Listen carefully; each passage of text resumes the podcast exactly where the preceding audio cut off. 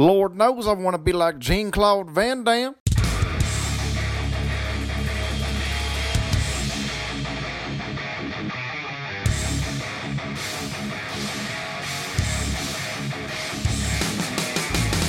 All right, everybody, welcome to episode 128 of the Superhouse Podcast. This is Andrew coming in from Los Angeles, and I have Joey here. Hey, hey, hey. And this week we have a very special guest once again. Our guest this week is a practical effects artist named Eric Fiedler. He is a mad scientist animatronics guy now, but has worn a lot of different hats over the years. He has done special effects work for films such as The Abyss, Monster Squad, Predator, Attack the Block, Sandlot, Mortal Kombat, Goonies, Anaconda, some Atari commercials, just to name a few. He has been a hairdresser, mold maker, puppeteer, lab tech, and animatronic supervisor throughout his career. You'll see just how crazy this dude is. Welcome to Superhouse, Eric. Oh, thank you. Uh, did I do that? awesome, man. So let's get right into it. So you tell me which how you want to go down this road. You lead. I'll follow, and then I'll tell you stories that I have, but they're good ones. Uh, what I was going to tell you, I'll just go over it with you now. For instance, Sure. Tom Berman, he was my he top he got me started. So Okay. I'll just go through it really quick and just say, well, I Get a little it. closer to the mic. Oh, I Yeah. just say that I uh, Sorry, everybody makes that yeah mistake. he gave me my first break. I worked for him for free for a while uh, with a bunch of great people. You were a hairdresser, I heard at first. Yeah. So, Are we? We're not recording now, though. uh, yeah, we are. Oh, and there you go. Yeah, that's that's the rumor. I'm a hair. I was a hairdresser prior to getting into the film industry, and people go, "What? That doesn't make any sense." But it makes perfect sense because I liked costuming and I liked uh, Halloween and Mhm. I liked uh, Fourth of July. I liked all kinds of effects stuff. I liked all that. So I was a hairdresser. Met my wife in hair school, and for Halloween we get all decked out. Okay. You know, and I'd stipple latex on me and all this kind of stuff. And uh, it wasn't until I read an article in uh, LA Magazine about Tom Berman and about uh, uh, Dick Smith and Rob Bottin were all featured in this right around the time of The Howling. okay. And uh, so I wanted to do this. I tried to call Rob Bottin. I think I got his number. I would leave phone. No one would ever call me back. I'd leave phone, you know, answer machine stuff. And no one would call me back. Bottin's a little mysterious, right? He was, yeah. Yeah, And this always is was. way, way, way, way early. mm-hmm. And so nothing happened. Uh, but the Tom Berman picture in the background was his studio. And there was a sign said Berman Studio. And it had the address and phone number on it. I said, hot damn. so I gave him a call. He was really nice. I said, hey, could I come down and just observe what you're doing? Mm-hmm. See how that, you know, how it is? And he goes, sure, but give a call first. And uh, then, then we'll, you know, see if it's okay. And what year was this? Around roundabouts. Boy, about 82 Okay. and they were doing cat people at the time with Nata- Nastasha Kinski. Mm-hmm. And so I would go on my day off, Monday. That's what hairdressers get Mondays off. And I'd go down there and uh, just watch what they did. And like uh, Lance Anderson was there, and that's Dave Anderson, Academy Award winner's dad. He's Mhm. a, Lance is a great guy. I've been on a lot of shows with him. Uh, Rob Berman was there, Tom Berman, Sandy Berman. Uh, this guy Frank Carrisosa was there. He's a makeup artist who um, uh, did Dances with Wolves. Was the key makeup uh, for Costner, and then Steve Depor- Laporte was there, another makeup artist. And I just go around the shop and just ask them questions and look at it. Then go home, and then screw up my apartment, our apartment, Leslie and my apartment. Get clay all over the place in the carpet, screw up the patio, and uh, bring it back, and then get critiqued on what I did. Mm-hmm. And uh, uh, you'd say, ah, I can obviously tell your stone is too wet, and you don't have any sisal fiber in there, any hemp. And I go, what's hemp? You know, I have no idea what this is. So he'd give me a little wad of hemp, and I'd go home. Um, and so that's that's how I got in. Well, I didn't. That's not how I got in. Then I went to Tom, and I said, "Hey, Tom, I want to do this. How do I do it?" And he says, "Well, you can start as an intern, and we don't pay you." Mm-hmm. but come on in and, and start. And I go, well, when can I start? And he goes, well, we got a show starting right about now. And that was Spacehunter, Mm. Adventures in the Forbidden Zone in 3D with uh, Molly Ringwald and uh, Michael Ironside. The name is awesome. Yeah. I love the name. I've never seen the movie, but it's not it's not that great. And that's a button from it, a little 3D button that they gave us all. nice. Uh, I didn't go get to go to set. It was filmed in Canada, Okay, uh, but I got to make a bunch of cool stuff for it. Some that's uh, cool. sheet foam fabrication, some fat suits uh, for that uh, show. It was really fun. That was a good one. The movie is not that good though. Oh, not necessarily. No, no, it's pretty interesting. Not even as a bad sci-fi flick. Like Uh, no, that- you know, as a bad sci-fi flicks, I'm sure a lot of people love it. It was right around the genre of when um, uh, Mad Max came out. Oh, okay. so Mad Max started this whole apocalyptic uh, make stuff out of old, you know, Yeah. iron and bent stuff, Yeah. and you know all Yeah. that kind of stuff. And that's it was kind of that In that spirit. feel. Yeah, Mhm. totally in that spirit. Very interesting. And Michael Ironside had these big claws, and he had like he was in a, a crane that would move him around, and they would have people fight, and it was just a yeah, you know, Mad Max like Thunderdome, Mad Max, a whole Mhm. bunch of things put together. It's pretty interesting. So you did hair and fat suits and all kinds of stuff for this. So I did hair for that. Tom let me do all kinds of stuff. He let me sculpt. I sculpted one of the fat heads. They didn't use it, of course, because I didn't know what I was doing. Uh, but I did lay all the hair on them. I Yeah. got to paint them. Uh, foam, f- sheet foam fabricated that, and uh, that's what I got coined as. Was a sheet foam fabricator in the very beginning. Okay. So, so that's how I started. That's how I got in the film industry, and then it kind of bounced from here to there, and and um, But so you're you're mainly known for animatronics now, correct? yeah. So this is jumping ahead a little bit, but you go from like kind of sheet foam fabrication to animatronics, or I Well- walked I walked a big long walk and I did and I think it's really good. I did sheet foam fabrication, then I would do and I got kind of coined for that in the beginning. And then I would be a mold maker. And I love making mold. To me, making molds is like zen work. It's really Mhm. good. And this is all stone stuff. This is before they had silicone. okay, Okay, yeah. we had this stuff called uh, Tuffy, Black Tuffy, and Gray Stretchy, and they were three component sulfur based urethane. I think I don't even know what they were. They were horrible. They would may or may not go off.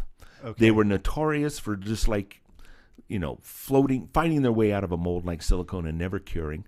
Um, and so um, I was a mold maker, so I made stone molds.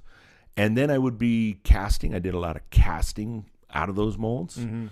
And then I did rigging. I'd rig effects and stuff like that. Mm. And then and then that all progressed into making animatronics. And the animatronics came um, I think the first thing we did was Highway to Hell Okay. which I did some hands that would grab. They were handcuffs. Get the joke?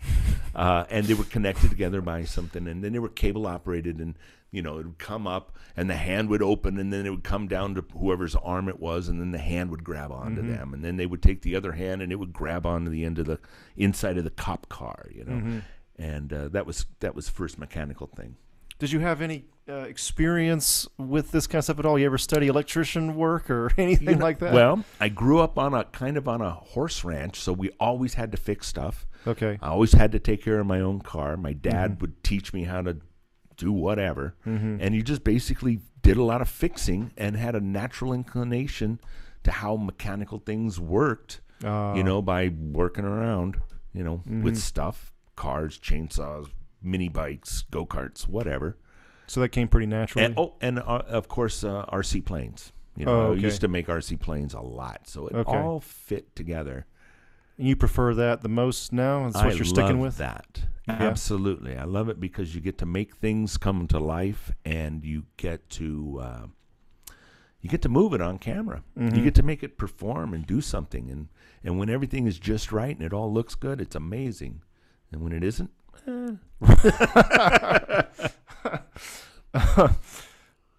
That's awesome. Um, what's some of the what's the uh, you probably get asked this a lot, but like what's the most thing the the, the work you're most proud of so far? oh, the nicest piece. Wow. Well, Not necessarily best movie, just singular piece.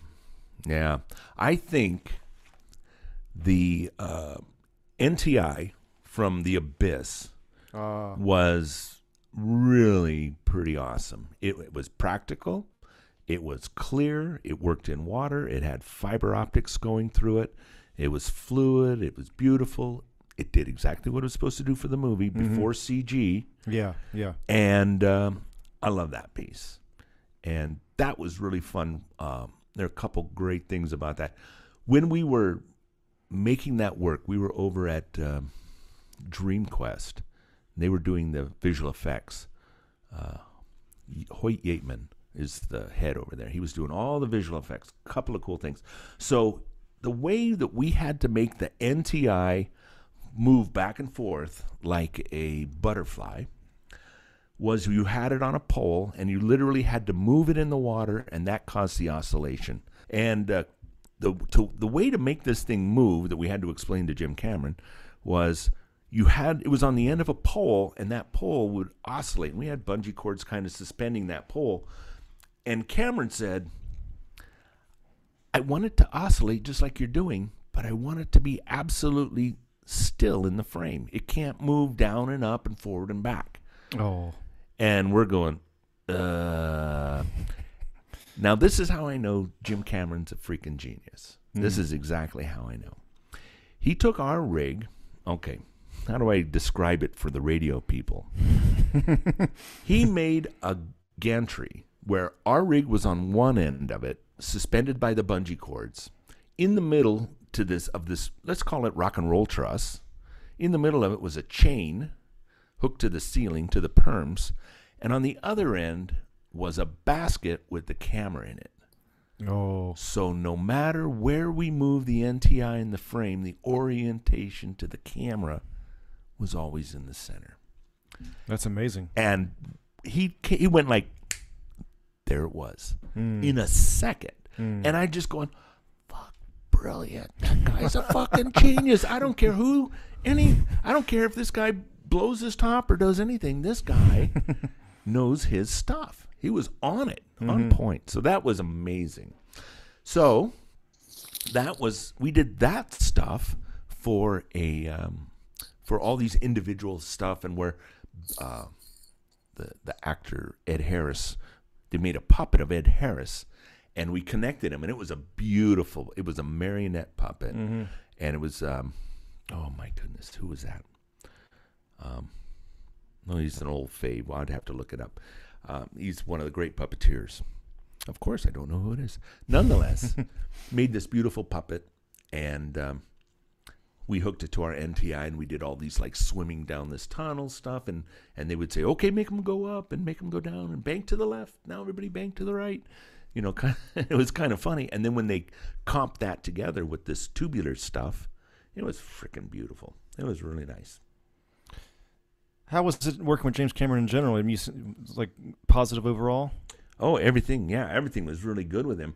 There was one, one interesting ah never mind That's too interesting for this podcast. well I don't know okay, it's all good sounds a little spicy. Yeah, could be. No, it's great.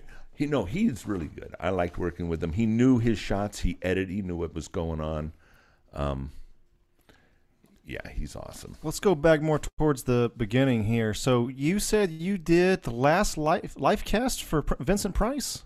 I, I'm pretty sure we did the last live cast on Vincent Price. That was uh, Bill Forsche and myself were working with Steve Johnson and Todd Masters on. Um, boy, what was that? Hold on a second. It was. I have to find it here. Innocent- So, by the way, uh, what he's going through here is he has done the most preparation out of any interviewee that I've ever uh, interviewed before. Uh, I had my own preparation, and then he sent me this email, three pages of stuff to go over, and uh, really took a load off of me. ah, now I remember what it was. It was a movie with Treat Williams and um, Joe Piscopo called Dead Heat. Okay. and Vincent Price was the you know nemesis guy, and they had him in there, and it was so great. He had to come in for because there was a I don't know if it was a death of him, a death mass, something happened to him, and so we did a live cast of him, and there he is. Here's in Vincent Price, seventy some years old, back in the eighties, Mm. coming into a shop, and we were two things we were afraid of: doing the live cast on him, that we are going to kill him, and then the other thing we were afraid of is what if we killed? I mean, we were Don't, don't kill Vincent Price. we can't kill Vincent Price. Yeah, Yeah. we were afraid maybe we'd kill this guy. You know, he's Yeah. he's he's frail. He was very old, and his skin was so soft and Mm. so you know had some age to it Mm-hmm. that we wanted to get a really good live cast of him without everything just really draping down. So we had to do a real thin, real nice Ah. live cast. It came out great. Matter of fact, if you see an old Vincent Price, it's probably the one we did. They're Ah. going around. There's, there's a copy around. They kept the mold. Oh yeah, Yeah. absolutely. So Yeah, you hang on to that one. absolutely. Someone someone put out a few casts. Oh, here's a story. Speaking, let's talk live casting Sure. stories. Yeah, let's- let's here- go- let's do it. Live casting starts out. Okay, let's go back all the way before I even. I was still a hairstylist, and I had a friend, Patrick Trowbridge, and Patrick Trowbridge actually is one of the inspirations for me doing what I do. He wanted to be a makeup artist. He Okay. wanted to be special effects makeup artist. He'd come over, showed me this book, and um, it was one of those old stage makeups. And he goes, I want to do a live cast of me. And I go, okay. and he goes, we have to use moulage, this stuff. And he goes, well, here it is. We take plaster and we put it on my face. And I said, this says moulage. You know, it says you heat the moulage in water and then you apply it and then you put plaster over that. And he goes, no, no, no, we're just going to put plaster on my face. okay. and you know how it's going to end up. The plaster stuck to his eyebrows, into his mustache Ah. and we had to reach in around the side and Ah. cut carefully his mustache and eyebrows off. And then there's a picture somewhere in our house of me standing with Patrick and this broken in half life cast plaster of him. And blood was in there. It was Ah. horrible. Jeez. But That's gross, man. but everybody's done a great life cast. But um, the life casting story. Oh no! Now what? What happened? What I do? I got off track, but that was a good start. Let's look at that. Back to the list. yeah, let me take that. Oh, You said okay. So in this same section here, you got uh, I Stephen it. King's live cast. yeah, that was a great one. I'll tell you that one.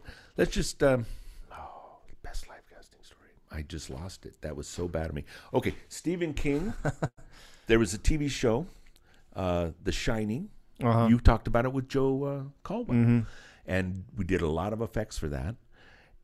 And so Stephen King's in there. He's a band orchestrator. Had to do the makeup. Joe was putting the pipes up his pants. He told you about Mm. that in the last episode. Yeah. So they need a live cast of him. So they flew me to Bangor, Maine. Mm. One person, Bangor, Maine, with a black trunk full of all the supplies. Stephen King wouldn't come out here. No, he doesn't fly. Not at all. No, no, no. No, He'll take a train. I guess three Oh. days I did not six know that. No, he will not fly. Wow. and he wouldn't and so yeah he travels in his his uh, he had a jeep at the time and so they flew me to bangor maine to do a live cast on stephen king in his house. Now Mm-hmm. everybody says blood red house you know he's got this blood red house in bangor. He does. Mhm. it's two story beautiful big fence all the way around it like the Addams family. Oh. and he takes me in the house and it was amazing okay? First of all i'm not a reader. I'm not Mhm. a stephen king fan. Hmm and I think he appreciated that because I wasn't totally squidding out, going, you know, slipping in my own ink. Yeah. Yeah. And um, uh, so we're at his hou- house. There's his kitchen. It's got dishes in the sink. He says, "Hey, this is the manuscript, and what was it for? I think it was for the stand, oh shit. and it was about that thick. About Mhm. well, I'm saying about six inches thick because no one knows what that thick is on the yeah. Yeah. on Yeah. a radio. Yeah. I was like six inches thick. They were gonna edit it and look at it and go through it. And I go, oh, that's great. Whatever. Okay, this is my pool. And it had an indoor pool. We set up the live cast there. Mm. Did and he goes away for a while. He comes back. It's all set up, and he goes, wow, that's amazing. Look how you. So we were sitting there cracking jokes and just talking about anything. And I did a live cast of him right there in his house. It was very neat. And I think his favorite room in the house, it was very interesting, was this room that was like filled with pillows. It was Oh. only about it's like this. It was about twelve by twelve, Mm-hmm. filled with pillows. Had a big TV in the corner and lots of videotapes. And I think he and his wife would just crash out there and just watch movies all the time. Wow. He goes, ah, and then he pointed out to me. He goes, "This is where we watch movies, my wife and I." It was very cool. wow. And then, now here's the funny thing.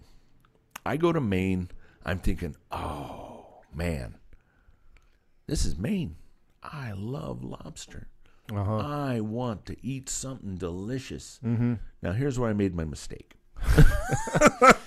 I go to Steven and go, Hey, Steven, what's your favorite restaurant in town? Hmm. He goes and he gave me the name of the place. I forget what it was. It was just not too far from your hotel. So I walked to this place, and it was the world's largest buffet Oh shit. with more fried food than I'd ever seen. And there were people, and it was cheap as dirt. Mm. And there were people with mountains of food, like they were storing up for the winter. I swear, eating there. And I and I think his favorite part, probably, I'm just gonna guess, it had the world's largest ice cream sundae bar I'd ever seen. Oh. So I'm figuring. Is he a known sweet tooth? I don't know. I don't know. Okay. But I'm just guessing that was really a feature on this place. You know, they Mhm. had all the sprinkles and everything and the, all the pumps so you could pump all the flavors, hot, cold, whatever. Strawberries, cherries. No one cared. You paid your five dollars. Was it actually good though, or was it just kind of regular buffet food? It was okay. It was, not good great. food. It was, you know, it was.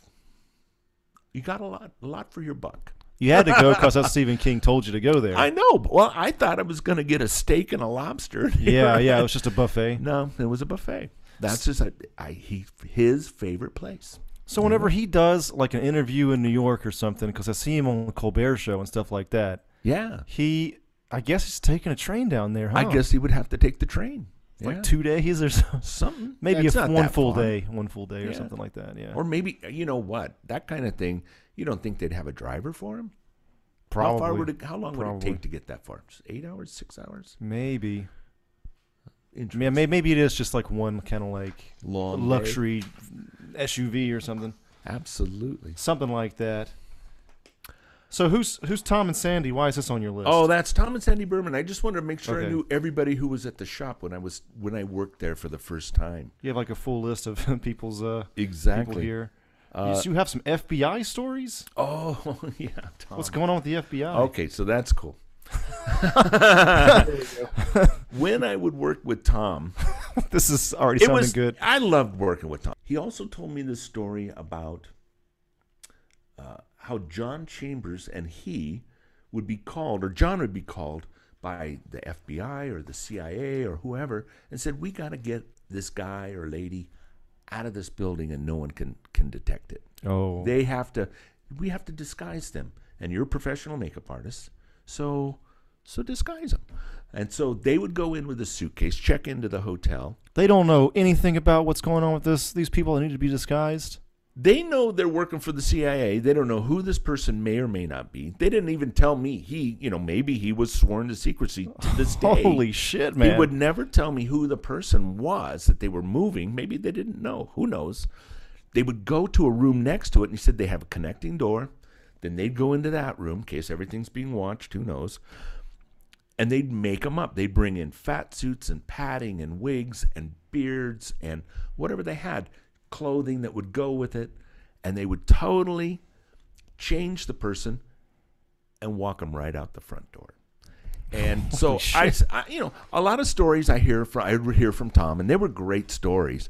Uh, and and I'm a new guy. I'm thinking, well, it could be true, could not be true. I don't know. Then I watched the movie Argo, Uh huh. and that was about the getting some people out of uh, Iran. Right. And in that movie, Tom Goodman played John Goodman. John Goodman. Excuse yeah, me. yeah, yeah. Yeah. Played John Chambers. And I go, holy shit, the stories are true. I can't believe it. Because they brought John Chambers in to make these people up, to get them out, which I thought Yeah. was pretty amazing. That's great. So it was all true. And Tom, Tom was great. I love that guy. Are we gonna have people knocking on my door for releasing this episode? no, Is because this declassified? No, yeah, yeah, maybe we'll find out. I'm always concerned about that. Well, they're doing the same thing right now in Boston. There's a mob boss in Boston, Mm-hmm. and what they're doing is they're disguising the witnesses so they don't get popped. You know, and they said they even said in the, which I can't believe that's a real covert thing to do. They said on the internet, "Oh yeah, they brought some Hollywood makeup artists in to to disguise these people so they can be on the stand and Right. testify, but no one know who they are." Right, right, right. So yeah, I guess they do it all the time, and that's what we're part of. Makeup. That's amazing. Yeah, for sure. Okay, I got one for you. yeah. Which Take one? it away. Okay, Um. Uh. So I'm just going down the list, man. So you. So we went. We're we're done with mermaids and FBI. okay. What about um, Goonies? Goonies, very cool. I got an opportunity because of f- foam fabricating, and I was a good foam fabricator. I worked with this costumer guy, uh, Dick Lamotte, and he gave me a bunch of opportunities to work on, you know, a bunch of small films, and then he got to be the costumer on Goonies, the Goonies, and he called me in, and uh, I, I go, sure, what are you gonna? do? So we did all the costumes and all the bones and all the skeletons for One Eyed Willie, Chester Copperpot, all the skeletons that you saw in there. And we aged them all, or I aged them all with a couple of people. Star Higgins, who is a scenic, she was one of the people helping me. Uh, and we we aged all these bones. And it was really, it was pretty cool.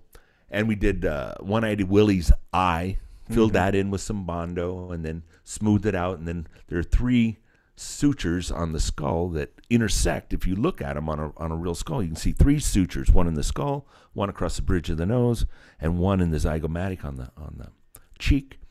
And if you make them, they all intersect right where your eye goes. So I made little sutures. You'll see it just for a second. Freeze frame that on video, if you will. And um, so I made all the skeletons, and they liked it a lot. Dick Donner liked the paint job so much that he asked me to go and paint the bone organ. Now, here's the funny thing. This is really interesting because all those bones on that bone organ, except for the whale bones, and I think there's some tusks, all the bones are real human bones. Oh shit. All the bones for the skeletons in the the on the pirate ship and Chester Copperpot were real bones. Very shortly after that, and they were all female, and they all came from India. And the story is we don't ever get those anymore. You can't bring them in; they're outlawed because people were offing women in India for their bones and selling them to these. What what what is it called? Where you Like human trafficking? Or no? That's yeah, They're well, already dead. They're so- dead. They're killing them for their bones and It's then black selling market, them black- and stripping them and then putting them in as a skeleton frame and wiring them up and then selling them to uh, Carolina So that Biological. that what might might might have happened with the people in in the Goonies. Some of the the skeletons there. The- yeah. The, oh, I I have a feeling. Yeah. Holy We shit, had- man! Our department had 25 skeletons. I don't know how many skeletons it took to do that. Those the bone organ. This was common practice at this time. This was not just the Goonies. I take it. No, no. This was you call Carolina Biological and you buy a box for 125 dollars. Mm-hmm. Human life, 125 bucks. Uh, you get God. a box of skeletons, Right. and and then we take them and we you know age them down, rub them out. Hey, there Why go. make them when you can just buy real ones? Yeah. Well, now you can't get them anymore. Yeah, now they're all plastic copies. Yeah, of yeah, that. yeah. Yeah, because they were all female. It's pretty interesting. But the interesting, really, the part I remember about that was it was a union show, and I'm a scu- I was in the sculptors union, sculptors, uh, plasters, and cement masons. 70, 755. Is that still around? oh yeah, seven fifty five. Oh yeah, Okay. and um, Forgive my ignorance. no, that's okay. And um, because they were so tight, the unions were like, "Hey, man, that's our department." Right. They snuck me in at night to paint the bone organ. Oh shit. So I'd go in there with some work lights, and they and they go, they'd come back and see that it was partly painted. Mm-hmm. And I mean, I think it took like a week for me to go up there and do all this. And um, they they would see it partly painted. They would say, "Who's doing this?" "Oh, this guy's you know moonlighting. He's working on another show." They made up some lie for me, and then I'd come in and paint every night, and then that was it. But the coolest thing is I got to show it to Dick Donner. You know, I had had to be there and say, "Well, what do you think?" Right. They were filming the um, wishing well scene because the wishing well set, the log set, and the bone organ set were all attached. So literally, they could pan, almost pan up to the hole that went to the bone organ to get all those stuff and change some angles here. But it made it really convenient for them to film. So I'm there watching um, uh, Corey Feldman, and uh, it was Sean Astin who said the lines down here, this is our time. Our time. Down here. Up there is their time. Mm-hmm. Up there. So, and it was just fun to see that. And this is, and then also see, I got to see Corey Feldman go, "This is my dream, and I'm taking it back." Mm-hmm. You know, those, those are. I'm getting goosebumps just saying that because I was just standing off set, off set, waiting for lunch to go over. At lunch, we show him the other bone organ, but I got to see all that being shot. You knew this was going to be a hit when you were doing it. Absolutely not. Had Really? No, had no idea. I never know. Matter of fact, I'm probably the worst at guessing. See, what's a good movie? I was going to ask you that next because Mm-hmm. Joe Caldwell told me that he sort of has the. He says after doing it for so many years, he has like the sixth sense about it while working on things, but you don't have that. I have nothing like that. I'm I can tell you from a trailer. Yeah, I have no. Yeah, exactly. Hey, the whole movie was in the trailer. yeah, basically. I can tell you from line one. But I watched The Goonies again just yesterday. Oh, nice. And that whole sequence, the way that why that works is how it was edited. Chris Columbus wrote that movie, Mm-hmm.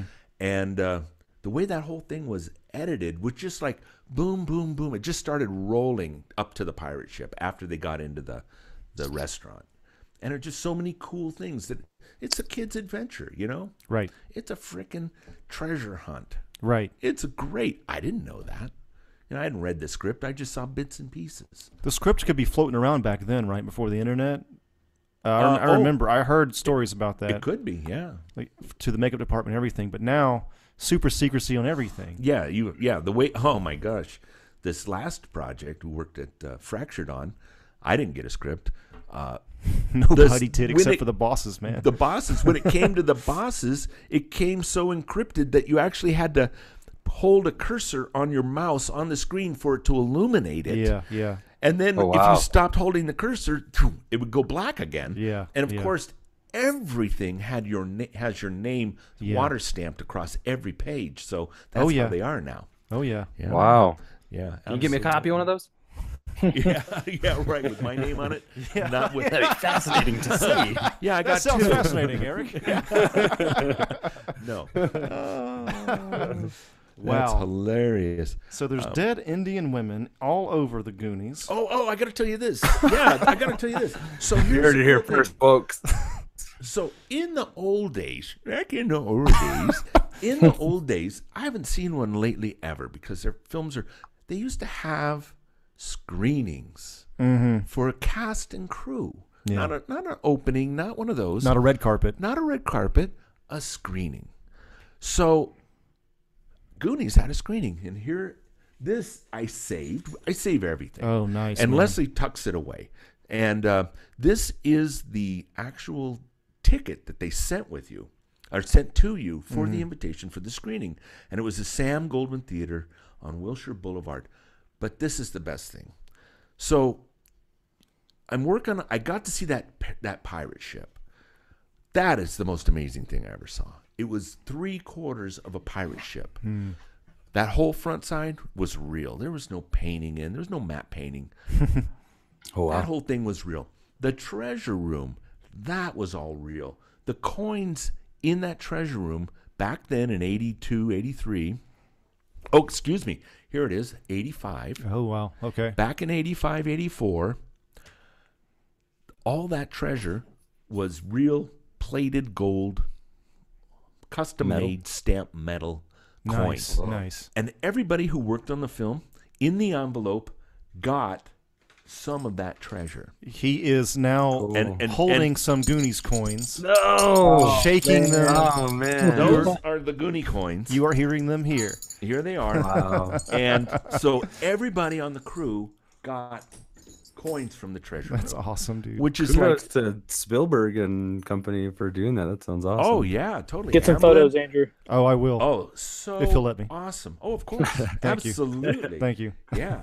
And uh, I got a press kit here from the Goonies. I didn't know. I Man, was, press kit. I was just saving it. So I got the the entire. I'm showing that. This looks amazing. So It's- this is like a big, like Manila envelope, That thick, says- full of. says Warner Brothers in the upper left corner, and the lower left corner says the Goonies in their logo, and there's the all the cast Oh on a photo. God. That's one of the pictures, and it's just loaded with all these pictures from from the movie. This is the press kit, and you could get them even if you worked on it.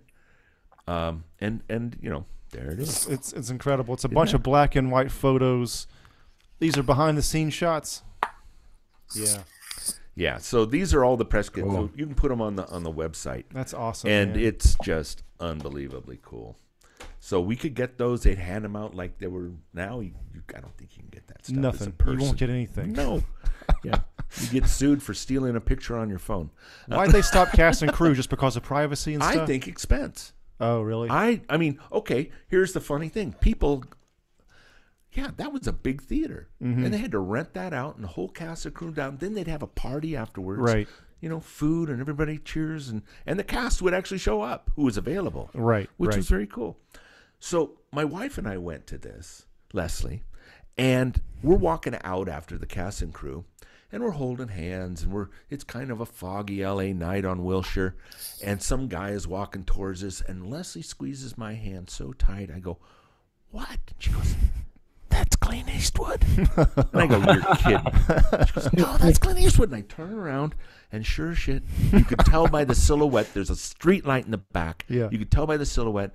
He walks to the curb. A car pulls up. Black car. Door opens. He gets in. Off he goes. It was freaking Clint Eastwood watching the Goonies. That's awesome. You know, That's fucking sweet. and Wow, me, I'm just a really totally good star movie. starstruck about anybody. But she said that, and I just I didn't really see him. She goes, "That's Clint Eastwood." So really that was really young. cool. Yeah, awesome. How'd you get into all this anyway? I mean, always uh, not not the hairdresser stuff, but like the, the movies you watched growing up. But you were like, Uh, "Th- I, I love this movie, so I want to go into this business. Like, what what was the trigger here? I'll tell you when it started. It's when I could. Well, oh God, it probably started real early, but Star Trek on TV and the Wild Wild West. I love that. And when I was a little little kid, about four years old, in the back of a car watching at the drive-in theater, I saw James Bond. I saw Goldfinger. Okay, I wanted to be that to me all that stuff Yeah. and the table and the moved and the gas and the airplanes. and Uh-huh. I love that. I just like that fantasy of that Mm-hmm. stuff. Um, I wanted an attaché case just like the one into Russia with Love. You know, Right. with the coins Cool. and the camera and the gun and the gas bomb, and I wanted all that. And I got those toys at the store, so that started it. Then, when I was 16 and could drive and go to the movies, I would go to these weird avant garde back in the now this is the 70s and there were some great weird movies back then. Yeah, and first one that i liked that was just so weird and i can't believe who who did it but it was thx 1138 and lucas that was a lucas mm-hmm. project. That was his his student film. Right. and I just thought that was so bizarre. And you could see titties. so, so they had some of that. Uh, but I love that movie. And then the next Titties fav- aside, Mhm. the next favorite movie I loved back then was um oh my god, A Boy and His Dog. And that movie had oh god, what was his name? He was from Miami Vice, the TV show. Don Johnson mm-hmm. starred in that. And that was an apocalyptic movie. And and I loved it. I just loved the whole thing of it. Just how movies worked. I didn't know that I wanted to be in makeup yet mm-hmm. or creatures or any of that. I had no idea. I just wanted to be part of that. Mm-hmm. You know. Then I think what did it was two movies, and the, they were obvious. The first one was um, Star Wars, mm-hmm. the cantina scene, Uh-huh. all that fantasy stuff, and the the second one uh, was American Werewolf in London. Mm-hmm. Oh my god! I just thought that actually scared the crap out of me. I wasn't into the Jason ones. I Uh-huh. wasn't into the the the, the slasher movies because they really scared the crud out of me. I didn't. I mean, I I didn't like that. you know, and even to this day, you know, a boo shot just makes me like. jump scare. Yeah, jump scare. It just scares the hell out of me. So, but those are the movies that started it. Right. And that's what I started copying when I started working or actually going to Tom's studio to learn how to do this stuff. And and you know, some people I had a friend say, I want to do what you do. And I don't know what he was thinking. He I go, Really? You want to do what I do? And I go, Okay, come on down to the studio. I asked Tom, I said, Can my friend come over for lunch or be, buy lunch? And he wants before lunch he didn't want to do it anymore. Because Oh, he didn't realize we're actually working. It's not all on set action cameras hanging around with stars eating off the Yeah. craft service. Yeah. No, we're making stuff. Right. And we're inventing things and we're creating stuff. That's the and he didn't get that. People don't Right. get it. And now today people want to do this and there are a lot of ways to do it.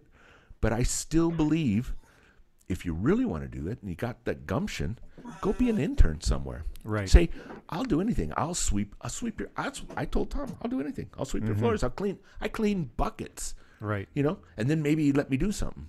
Okay. And he let me do something. Right. And if I didn't do it, he said, "Oh, can you do this? Go clean some more buckets." You know, Right. until you could do it. And that was great. And that's how you do it.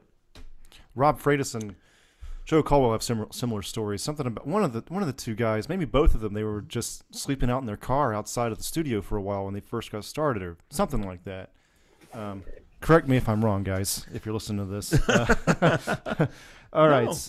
No. Uh, you, you got Willie's Eye Bond story. Uh, oh, well, okay, that's the, the the Bondo story. But that the guy was working for Dick Lamont on on the Goonies was a is a customer, great customer, loved military stuff. Um, so he wanted to do the eye on One Eyed Willie, and so I had a little a little quart can of Bondo, and the and the catalyst. And he goes, "Ah, I want to do the, do the eye on uh, whatever. And I go, okay. He, go, he goes, how do I work this stuff, Bondo? and I go, well, you take this and you mix these two together. You mix this paste and you mix this tube of Was of this like right in front of the actor? Like, No, no, no, no. This is in the studio. This is in his Okay, shop, in his costume shop. Okay, okay. And so we're doing this, and I go and you stir it up with the tongue depressor, and then um, and then you put it in in the eye socket, and you kind of shape it a little bit, maybe with a little acetone on some gloves Mm-hmm. with your finger, and just kind of rub it till you're happy, get what you want. and so uh, about 15, 20 minutes later, he goes, uh, Eric. I go, yeah, and he goes, there's something wrong. He goes, I did what you said. I, I took this stuff and I put it in the can and I stirred the can up yeah. and now it's all hard. And I and, he, and I hadn't didn't even get time to put it in the in the in the eye, and he had set off the entire can. I, I failed to mention you put a little bit on a piece of paper, Right. You put a little bit of this on there, and you stir them together, and then you use a little at a time. Ah. he did the whole can, so that was absolutely hilarious. so the next the next one you have on this list is is I would call a heavy hitter. Yeah. Uh, let's let's talk about Predator. Right now, this this is amazing. I'm gonna if you go to IMDb and look up IMDb and look at the actors or the a- extra cast or the uncredited people, you're gonna find Jean Claude Van Damme on there. Right. Now, there's a rumor out there that Jean Claude Van Damme was the Predator in the original movie. Mm-hmm. In the movie, Yeah. he was. Yeah. I I've, I figured know that was story? true. Yeah. I've Yeah. heard. I've I've seen the suit. I've seen the one shot of it. Did you? Yeah. Okay. Yeah. It looks totally red suit. different. Oh yeah, it's totally completely different. And it's that way. It's a weird suit. Yeah. Okay. Yeah. It was supposed to it looked to me when I looked at this picture of the suit that was come from the the art department. To me it was like a giant rat skull on top Yeah. of uh, a praying mantis Yeah. arms on stilts, on on backward dog legs. Okay? And Right. kind of bug like with a big and they called it a carapace, this big like crab like shell Right. that went around it. And so that was the design. And at Boss Films, where we did this, this first part, um, we built this suit. And and Steve, to his credit, obviously Steve's got a great eye. Steve Johnson. He didn't like it. No one really cared for this picture. So he started having um, Brennan's, uh, what's his name? Um, I'll come back. But they had one of our, our artists go in and start doing designs based on the script. Mm-hmm. And we'd show them things and they didn't like it. And we'd show them other things they didn't like it. And then they really came down to uh, John McTiernan going, This is what we designed. This is what you build. Mm-hmm. Okay, we're building it. Did a life cast of Jean Claude Van Damme, who's not a real tall guy, anyways, and this thing's supposed to be tall. Um, and and put the whole thing together and took it to Mexico. Now, a lot of things from that show, from Boss Film, are in the movie. Right. Okay, the the the three skinned bodies, those were done Boss Films. The Shane body, the one of Shane Black who wrote the movie, uh, who played the guy with the glasses, uh, the radio guy, that was from Boss Films. Um, there was a slit throat from Boss Films, and the and the uh, the machine gun arm that comes off from um, who's that guy? It's been a while. I I can't remember. You guys remember? Machine gun arm. Who's the black actor who played? Uh, Oh, uh, Uh, Bill Carl Duke? Weathers. Or Carl Carl- Weathers. Carl Weathers. Carl it was Carl Weathers' arm came off, and that all happened in Or- Boss yeah. That all did. Then we had this red suit because it's in a jungle. Can't use a blue suit. Can't use a green suit because the sky in the in the jungle. So Oh, we had right. a red suit, right. and we put Jean Claude Van Damme in this suit. Now here's Jean Claude Van Damme. Now here's the first funny part about it. When we were fitting it on him, we put the helmet on him, and he was complaining about how it didn't fit. Mm-hmm. And I realized, I took the helmet off, and I realized if you look at Jean Claude Van Damme, over his right eye, there's a bump. And we learned from him mm-hmm. that he got in a kickboxing fight really bad, got kicked in the head, and went blind for three days. Are you serious? And this bump never went away. That was a Yeah, stint whenever he was it. doing actual kickboxing in right. the ring or something. In the ring. Yeah. That was I've always and he went wondered what that for bump three was. days. Yeah, it's still there. That's what that bump is. Oh, now, shit. here's My the thing: when they did the life cast on this guy, they look at this and they go, "Holy shit! There's a bump in the life cast," yeah, yeah, yeah. not realizing that he had the bump. So they shaved it. I'm sure. Yeah. Now he's got the bump in the life cast. The, the skull cap doesn't have the bump. Uh huh. right. So Oh, that's why it didn't fit. So we literally had to cut a hole out of the skull cap so the bump would fit in there. Yeah, That's yeah. when we learned the whole story about the bump. oh wow. And so that was pretty interesting. But um, we're in the middle of the jungle with this suit on, yeah. and it's got these. It's all made out of, of, of L200 foam. It's all made out of foam, and it's covered in fabric, and it's all red. Yeah, and yeah, it's yeah. real weird. Yeah. And he's in it, and he's getting pissed. Yeah. And he says, I thought I was going to be like a gazelle running through the forest and doing this, uh, you know, all this nice kicking and fighting. And here you have me in this ridiculous red suit. And he was pissed. He didn't Yes. know what the deal was. Wow. No one told him from production. So it's like, oh my God. So here Did we he just is. break that story? I think I did. I was there. He thought he was going to be just a gazelle. I was going to be a gazelle running through the forest, he said. So you'll find him in there, and it's called a body double. And there's one shot in there where he actually is in the red suit. Mm-hmm. It's the body where they're pulling chains through the bushes, and the bushes kind of open up, Mm-hmm. and he walks through. Well, he's pulling the body in the red suit. They So how much- Him. How many?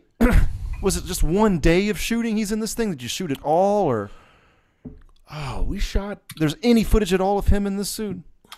Because I know that there's the photo, but I, No, actual no. footage. No, absolutely not. They never shot with him in the suit. Oh, okay. Ever, ever. But Only they flew the him down to. Mexico to shoot. Yes. Okay. And only for one day did they film him in the red suit, and then he got mad. Okay. And then Joel Silver Mm-hmm. and the stunt man and the stunt coordinator came up to me, and Jean Claude's behind Joel Silver, and and Joel goes, "Can you make this suit fit this stunt man over the weekend?" And I'm not going to say no. What am I going to say? No, Joe, we can't do it. Yes, of course, yes, yes, of can. course we can. And so we did. And so, boop, see you later. Jean Claude's out. And that was the same ant ant mantis suit. Same Ant Mantis suit Mm-hmm. for that time. Okay. And we shot for a while. Now, I don't know exactly what happened to the production, but they didn't have a suit. They really didn't like it. They Yeah. didn't like the one that was there. There was some words spoken between McTiernan and Steve Johnson about it, and um, Steve brought down this stuff. There was originally in the in the movie there was this um, trophy room, and I don't know if it's in the second movie because I didn't see it, but I saw the first one. And there was a trophy room, and in the trophy room had all these cool looking aliens. Yeah. And Steve and his crew in LA made all this iridescent, translucent, you know his stuff. Iridescent, cool looking skulls and heads like you would see in an African trophy room, except everything's an alien. Right. Right. Right. And so it was really cool. And McTiernan goes, Why can't our alien look like this? Oh. And and Steve says, well, we designed this. Mm, You designed that. right. And there was two minutes of very uncomfortable silence in that whole room. And then McTiernan left. Mm, And it was just, I mean, it was true. mm, And it wasn't snotty, but it was. He, Steve saw it in the very beginning. That suit they didn't, they made or they designed was really kind of not practical mm. for what they're trying to do in the middle of a jungle. So they finished everything they could finish in the movie with what they had. They went back, hired Stan. Then we had uh, Steve Wang, Matt Rose, the whole Stan crew do an amazing bitchin' suit. Absolutely fantastic. And and it's iconic. And there you have it. Did you do the animatronics on the mouth or? Not I wasn't even into animatronics back then. Okay. Yeah, I didn't even start. Okay. It's very interesting. How did the mouth move exactly? As far as the was it was it? That's a Stan thing. I wasn't working at Stan's. Okay. See, I all right. worked at the Boss Films angle. Okay. Stan and Matt and all those guys worked on another angle. They went back down to Palenque and Mm. then finished the movie. So about half of it was shot, and then they finally had the monster, Yeah, basically. exactly. So Predator was on some list on Metacritic or Rotten Tomatoes or something. Movies that the critics got wrong. When that movie was released, apparently it was panned left and right, and then it becomes this huge cult classic. And like, out of all the movies at Fractured that are played, because you know they have the little mini DVD players going all the time, Right. The, the sculptor's sculpting. Predator's like the number one It's a being great played. movie. It's it's a great movie, but it seems like at the time, I mean, what was the reception at the time though, as far as you remember? It was it was another monster movie. But it wasn't like a super like uh, huge thing at first. The only thing that made it huge to us was Arnold was in it. Okay. Okay, it had Arnold in it and a bunch of other great actors, Mm-hmm. and uh, and uh, and it was a monster movie, and it was really cool. And so, oh, it could be good, but you know how that goes. Right. You know, I again, I'm not the guy. You don't know? know. Yeah, you don't. Know. I don't know, and I don't even know if I like the movie for like two years after I work on one. I honestly don't, because I'm always thinking, oh yeah, there I was behind the couch. Yeah, that's my hand. Oh man, I got yelled at that day. I remember. yeah, yeah, yeah, yeah.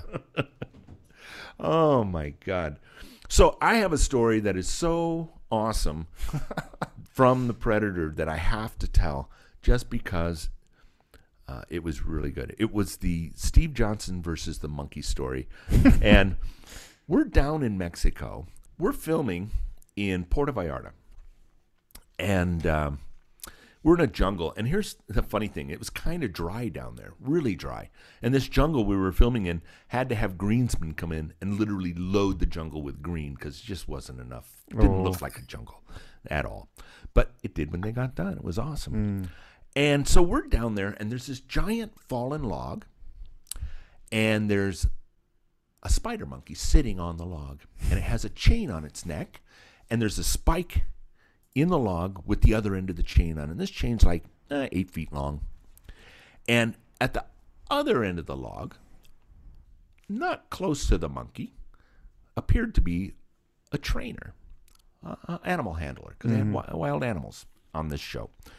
So I'm walking down, and here's Steve, and he goes, "Hey, look, there's a monkey. Look at that cute little feller. Look at him. I want to go touch him." And I look over to the guy at the end of the log, and he gestures to me. His hands make kind of a scrunching finger thing, and his teeth are snarled, and he going hunk hunk hunk. And I go, "Hey, Steve, uh, it looks like that guy's doing the universal uh, symbol for the monkey bites." And Steve goes, "Ah, he's so cute. What are you kidding me?" Now the mon- now the monkey, the monkey has a hold of the chain in such a way. There's now I didn't realize this till later, and nobody did. They had a hold of the chain in such a way that there was a loop of chain that went from his neck down about a foot and a half, two feet, and then up to his hand. And he was holding it tight. So it looked like he wasn't be able to touch you. And, and Steve's reaching over, and the monkey's reaching over and giving mm. the big eyes. And then the monkey lets go of the chain, grabs Steve by the pant leg, and pulls Steve off of his feet Holy shit. onto the ground and is getting ready to bite the monkey, or the monkey's getting ready to bite Steve in the leg. And of course, I'm going, oh my God, what do I do? I'm standing right there.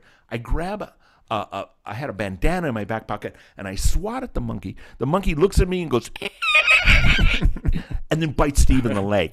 And I laughed so fucking hard, I fell down and rolled down this hill. And I just couldn't believe it. Steve has this problem. He pulled away from the monkey, unscathed, luckily, no broken skin, but it was just insane. Mm. Now, the funniest thing was we had more equipment coming down. They heard the story up in LA about this. Mm. And Randy Cook, who is an amazing illustrator, drew sketches of Steve and I and a monkey biting Steve. And it came down on top of the case when we opened it. It's like, here's this cartoon that was going around the shop and posted. And it's like, oh, yeah, that's exactly what happened. They got the whole story. It was perfect. So that was Steve. Steve, I've heard on other shows when he worked on. Uh, I think Greystoke had a, a monkey issue. So mm. Stephen Monkeys kind of goes. They don't get along. Nah, it's- it just seems that something happens every time with Stephen Monkeys. I feel like I've met Steve Johnson, but I haven't. well, because everybody does an imitation of it. And everybody, everybody knows him. Everybody, yeah, Oh, They yeah. worked for a long time and everything. But Oh yeah, everybody everybody knows Steve. All the antics that go on are probably true. They're fun. They're really crazy stories. Everyone's got a great story. And Steve is writing his own great stories now in his own book. oh, he's got a book coming out. He's got another one coming out, Oh, wow. Rubberhead 2. So he has two books. Yeah. Nice. So that's great. I haven't, I haven't gotten those. Yeah, he went through his archives and shows stuff from behind the scenes, stuff we worked on. It's really cool. So one Awesome. time, uh, you asked me when I was born, and you said I said 1984, and you said, "Oh, I was working on the uh, Stay Puft Marshmallow Man that year." Nice. I was like, "Damn!" So, uh, what about Ghostbusters? How was how was it working on that? That was again didn't know.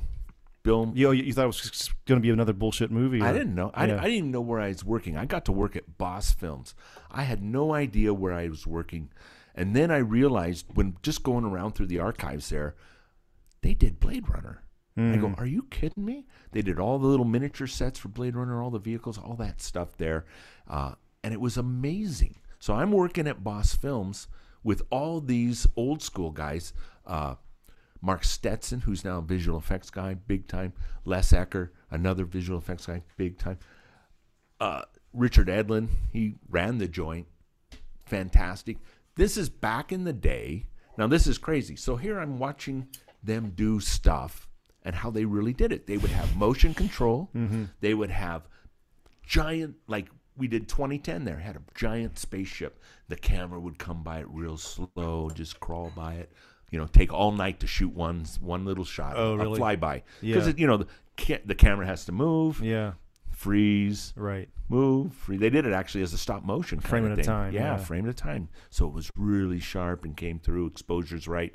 Blue screen. Hmm. In the old days where you didn't light the screen, they had these freaking blue lights that were fluorescent tubes like ten feet long that lit it up like uh, UV light. Hmm. And if you looked into the screen, I'm sure it wasn't good for you. You would see like little stars in your eyes. Oh, Now, I don't- wow. I think it was weird, but that's how it was. And this is all old school stuff. So we're making Ghostbusters here and doing all these cool effects. And that taught me so much about filmmaking. It just is amazing Cool. to see how how things were really done. So did you make the mold for the Stay Puft Marshmallow Man, or like how exactly a sculpture? Or? Oh, no, no, Stay Puft. I worked with Billy Bryan on that. okay. Okay, and Billy Bryan was in charge of all the foam fabrication, and this is back when I was uh, Mr. Foam Fabricator guy, and so uh, he basically had a design, patterns. We had a model that we worked on, and we made that out of, of sheet foam. And the interesting part was, how do you make this beautiful, smooth, six foot, four foot around body without having any seams in it? Right. because that's the deal. You can't have a seam. and we had to use Snow White, eighth inch, um, uh, Scott, uh, Scott foam. It was. It was like 100 ppi, which means 100 pores per inch, very fine. But Scott foam's an amazingly durable foam. Uh, you you can pull on it and it doesn't want to tear, and it kind of stretches. It's beautiful stuff. And but if you put this white foam in the sunlight for a minute, it turns yellow. So that was bad. You had to keep everything in black. Right. Um, and we would fabricate with uh, oh, uh, underlayers, like we'd have L200, which is a very dense, hard kind of matte foam that you would have on a, a wrestling mat. That would be the substructure. It had seams in it. Then we'd have another layer of foam over that that we'd pull tight. It had seams in it. Then the last layer, which was this eighth inch layer, it took like four or five people to stretch it over, put spray glue down, stretch it around, and every suit had to be made in such a way that the zipper and seams were on the opposite side of where the camera was looking. So we hmm. had a front one. If you looked at it from the back, we had a back one with the zipper in the front. If you looked at it from three quarter, we had one on the three quarter the other side. Hmm. And we had dozens of these suits, depending how you would film them. So, and then Billy Bryan was Stay Puft. He was inside the suit for all the scenes, except one where they lit it on fire and they used a stuntman for that. Oh, okay. And um, when he comes up over the top and he's on fire, and you look at him from down low, and you see the building, and he's standing there and he's waving his arms, he's on fire. There was a stuntman in there. Now, granted, this foam rubber, you light foam rubber on fire, what do you get? You get like cyanide gas. You get poison. Yeah. Literally get poisoned, And he's inside the suit. Now there's a stuntman in here. He's got a fire suit on. Uh, Tony, I can't remember Tony's last name, but he's a great fire stuntman. Mm-hmm. Uh, has like the record for the longest free armed skin, no suit burn. These guys do this all the time. All the time. Fire guys. He's in this suit. He he looks like he's you know getting in a, a dragster. He's got these Pyrex eyes he can see out of these glass eyes. He's in this suit and he has a scuba uh, Regulator. regulator in his mouth and a tank off to the side. oh, wow. And so this here we is nuts, man. yeah. So and every time everybody roll and we're doing all this, and we're doing this all at night, you know, out in the parking lot of uh, Boss Films, and it, and cars drive by, they can see what's going. A guy standing up next to a building on fire. Wow. It's all lit up. Uh, But the, the and then they put him out, and he this guy would stay in as long as he had to. He never went down on his knees or anything. That was the cue to something bad's happening. He never did that. They'd get their shot. They put him out. Now this was the disgusting part. I'd run up. I'd lift the helmet off of his head. Yeah. And I'm not kidding. Orange, yellow, billowing, disgusting smoke came out of the suit. I mean, it was poison. Yeah. And you could tell this guy, you know, but he's breathing fine. He's doing good. Did did he? Is he still alive? Still Oh, with yeah, us? I believe he is. I, Okay. I'm not sure. But he was after that. Okay. He never died on that shot. okay, gotcha. No, but he, it was great. So that was really fun. That's fucking nuts, man. So somebody that was driving by was just, you know, nonchalantly driving past this taste, Stay Puft Marshmallow Man on fire scene, and Absolutely. they didn't know. This is in Burbank or where? No, this is in uh, Marina Del Rey Oh, on okay. Glencoe Avenue. The building's probably still there. Boss is no longer there. That's where the model shop was. Okay. And it was huge, huge model shop. And they had a stage next door and a parking lot. And uh, if you'll remember, they blew up the, the top of the building in, in Ghostbusters. The whole top blows out in four directions uh, when Gozer gets all bent out of shape. And um, they did that. We were all there in the middle of the night. Matter of fact, Leslie was there, and yeah. uh, we were sitting on sitting on top of the roof while they blew this thing up. With uh, they did it with naphthalene, which is basically mothballs, black powder, and and explosive, and it made those beautiful fireballs. It just sounds uh, poisonous as fuck. yeah. Oh yeah. You, you- know what mothballs smell like, right? They have that smell, right? Yeah. So after they blow it up, the ent- half the mothballs never went off. Yeah. They never burned. It gives Yeah. off this beautiful orange flame. Uh, they- Before I worked at Fractured, I was mainly in you know editing and post production for the most part. Did a bunch of stuff. So this, this was like getting into this industry now. It's like my first time working in a hazardous work environment. Oh, right. you know. Yeah. Like it's pretty serious shit sometimes. what we deal with can be very dangerous. Yeah. that's why they have uh, even over you know everywhere they have respirators available to Oh, yeah, everybody, and they have goggles available, and you you, Yeah. you regularly see people walking around in white suits like hazmat Yeah, suits, oh, the yeah. Tyvek that you have to. And it's Absolutely. like construction. You just hear power tools all the time. Like I, I didn't hear that at previous workplaces. Well, let's talk about safety Yeah. for a minute. No, Yeah, seriously, yeah. there have been some situations where I think things have been really unsafe. Yeah. Um, we were working on this movie called The Cave in Romania. Mm-hmm. Okay, in Romania, they're very loose, let's just say, on the safety.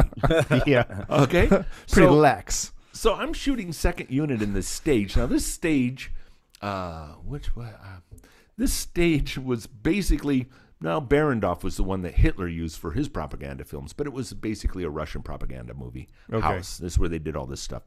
Um, so we're in Romania shooting this, and we're filming on this stage, and we're doing everything's in a cave. It's the cave, right? That's the name of the movie, Cave Monsters. Was this And- pretty recent? Uh, it, no, this is like 2006, 7, somewhere around there. I feel like I've seen this It's movie. uh, Wings uh, Ju- uh, Hauser, not Wings Hauser, but his son Hauser, and um, well, nonetheless, Mm-hmm. it was this this you. You didn't miss much. All right. This one I knew. You knew it was gonna be bad. I knew this was going to be Okay, bad. Okay, I can right. pick a bad one. yeah. Okay, a good one I don't know, it- but a bad one. When I it crosses the lower threshold. Yeah, definitely. I knew this was a stinker. Okay. Um, so we're working on this stage shooting second unit. It's a very small unit, you know, and we're doing this stuff supposed to look like we're hanging from the ceiling and all this stuff, but we're actually on the ground shooting it upside down. And here comes this through the big doors of the stage. Here comes this flatbed truck with 55 gallon drums and rolls of hoses on it. And I go, ooh, that looks interesting. I wonder what's going on. So I go over to the guys in the truck, and thank God they speak English. Hmm. And they said, "Yes, we are going to um, we spray the foam. We have hmm. foam spray. We spray in the building hmm. here, and then after lunch they can put fiberglass on this." And I go, "Oh, okay. So they're spraying urethane foam, and they're gonna. But we're working in here. No, we're going to do this at lunch, and then it'll be good. Everything after that. So Yeah, you right. go to lunch, everything will be fine." Yeah. And it's like, I don't think so. So I'm not happy about this because we're working in this environment.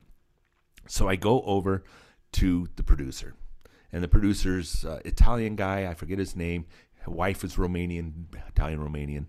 I won't get in trouble for this because it's true. And he says, no, no, no. And I go, well, show me the MSDS, you know, the material data safety sheets. Mm-hmm. And he goes, right here. And he opens this book up. And he goes, this stuff is the best stuff. It just comes, we just shipped it out here from Germany. Had a mm. truck driven it out. And it says right here that, in German, mm. that after 20 minutes, it's safe. It's 20 hours, right? No. Oh. I just said, you know, I've been doing this for 20 years. Uh huh. I've never found a polyfoam that you could breathe anywhere. Mm. It wasn't gassing off after 20 minutes. I, I, I- I go, but, but, but I said, you're the producer and you read German hmm. and you just told me that it's going to be safe. So you know what? It's safe as far as I know, right? Yeah. It's safe, right? Yeah. He goes, yeah, it's safe. I go, good. So I go back to the production. I go, they say it's safe. Now, now just about that time, it was we went to lunch, and just after lunch, they called us from this stage, second unit, to go to first unit to shoot. So we take all our gear and go to first unit, but second unit's still there, and we're filming and having a good old time and doing this stuff with the creature suit, and all of a sudden I see the the second unit director and the AD and camera operator on first unit. Mm-hmm. I go, hey, what are you guys doing here? And he goes, seems that we had a uh, toxic problem on our stage, and they're trying to clear it out now. well, apparently they didn't get it cleared out. We didn't shoot that day on that stage, nor did we shoot the following day because of the fiberglass. Right. But it just that stuff happens. Yeah. You know, and it can be dangerous. And even if you try to call them out on it, you can go so far. And they were they were smart enough to get the hell out of that stage. That's good. Yeah. Nobody But- died. But the guy spraying the foam, the Romanian guys, Mm-hmm. uh, it's okay. You have a mask? Uh, who needs mask? Don't need mask. Right. Everybody's there. Oh my God. Meanwhile, the guy can't spell his name anymore. you And know. everybody there I saw had a bandage on them somewhere. Yeah. It's just like, nah. Uh, oh, oh, oh, and so they they wanted two monsters fighting, but we only had Brian Steele in this particular Mm. movie too, and this is hilarious too. So we got this guy. We had a bunch of guys come in who could fit the suit and try to get him to fit the suit. We found one guy that could fit the suit. Hmm. Okay, so he was in one suit and Brian's in another suit, and they're going to have a battle, and there are going to be two of them fighting over the guy who's one of the actors, and you know wanting to eat him, both taking their turn at him, and so we put this guy in it, and we just work him. We work this guy, and, and we tried to tell again production. You don't understand. Being a suit performer is a really, really special job. Mm-hmm. You got to get your head right. You're in a suit that's heavy, awkward. Anything you do, you got to do bigger so it looks better and it Right. looks bigger. And so we do this guy, and do him for one day, and then it was great. We take him out of it. He's sweating. He's like, "Oh my God, I've never been so." You know, I pray to God that I have job for three years. I ask, please God, I want to have sh- this job. Right. And this is job I get. so this is what he sells. He says, you know, Eric, if I did not know better, I think you're trying to kill me. and I go, no, this is suit work. This is what Yeah. suit work's about. Yeah. So it's amazing. He came back three days later and he did another day because Mm-hmm. he did. But he said, I slept, I slept for three days. I was so tired Wow. because it did. It worked him. It Mm-hmm. just tore him up. But it, but you, you know, you have so much adrenaline when you're in the suit. Camera roll, go, do this, jump on the guy. Right. You just do. Right. Then you're fried. So I hats off to all you guys, all you suit performers. You know, Doug Jones, Brian Steele, all you guys, great. Thanks. Yeah, I'm gonna Yeah. hopefully get somebody in, uh, a suit actor here soon. Um, I can't guys. reveal the name just yet, Oh, but yes. nobody. Well, I think he's on the up and up, but not like Doug Jones level. Hmm. Not yet. He'd be wonderful, by the ways, and I bet he'd want to do it in a minute. He's a great. Can you hook me up? I yes, I can. I All think right, I'll see that I would be fucking that. awesome, man. I'll make a few phone calls, see if we can get him hooked up. That's awesome. Thank you. Yeah, he'd be really good. The Silver Surfer. Absolutely. Him and uh, the Saru and the Star Trek Discovery. I love that show, man. Yeah. Have you been watching that? No, is he in there? Yeah, he has got a full on speaking role, everything, suit Wow. acting. It's I loved it. it. I mean, it's it kind of set a new bar for uh, what do you call it? Like the the new like paid uh, internet channels, you know? Like apparently DC is making one, and when I read online, there's a new Titans one, I think, and they said that this is going to be Star Trek Discovery level. Just the fact that they're referring to it like that, like it's this high pedestal. You know what I mean? I thought that was cool. There, well, it was you know it had to have been uh, Hellboy where he had a speaking role in that, mm-hmm. and they used no, they didn't use his voice. They overdubbed In the his second voice, but he did all the he did all the performance. I mean, honestly, Yeah, yeah. Even though they did the ADR on him, so but Doug's Mo- great guy. Movement is important. You know, very a lot of people just I don't think they really realize it. They they can recognize it when they see it, but they don't think about it that much. You know and, what I mean? And it can be overdone. Yeah, a lot. yeah, and yeah. even underdone, overdone. You know, it's like oh, less, no, no more, and yeah, it can be overdone. Right. You know, if you're gonna be a monster, No, you're not Harryhausen's monster. You know, but that's how they get up. Everybody gets on their toes and moves their arms out to the side. Yeah, yeah, yeah, Well, yeah. not everybody, not Brian Steele and not Doug Jones. I I- and I've seen. I won't say any names or any show names, but I've seen like a what do you call it? Like a somebody in addition to the suit actor was like a movement specialist or something, and just was teaching the person how to move. When like, they did, yeah, my understanding, when you did, um, oh, Planet of the Apes. Oh, there's another one. That was another inspiration for me when I was a kid. Oh, yeah. of the Apes. Yeah. Oh my God, are you kidding me? oh yeah, Yeah. I love that. But when they did the new Planet of the Apes, when they used it, Rick Baker was there. They had they had Gorilla School. They had Monkey School. This was for the Tim Burton one. I believe so. Yeah, the one that was shot out here in the desert. Mm-hmm. Absolutely. They Just had has to- you school. learn you had to- to learn how to do it. They had a guy who was great at it, Mm-hmm. who looked like a monkey, a gorilla, would run like him, and get everybody to do that. Right, right, right. Yeah, there's school. You got to go to it.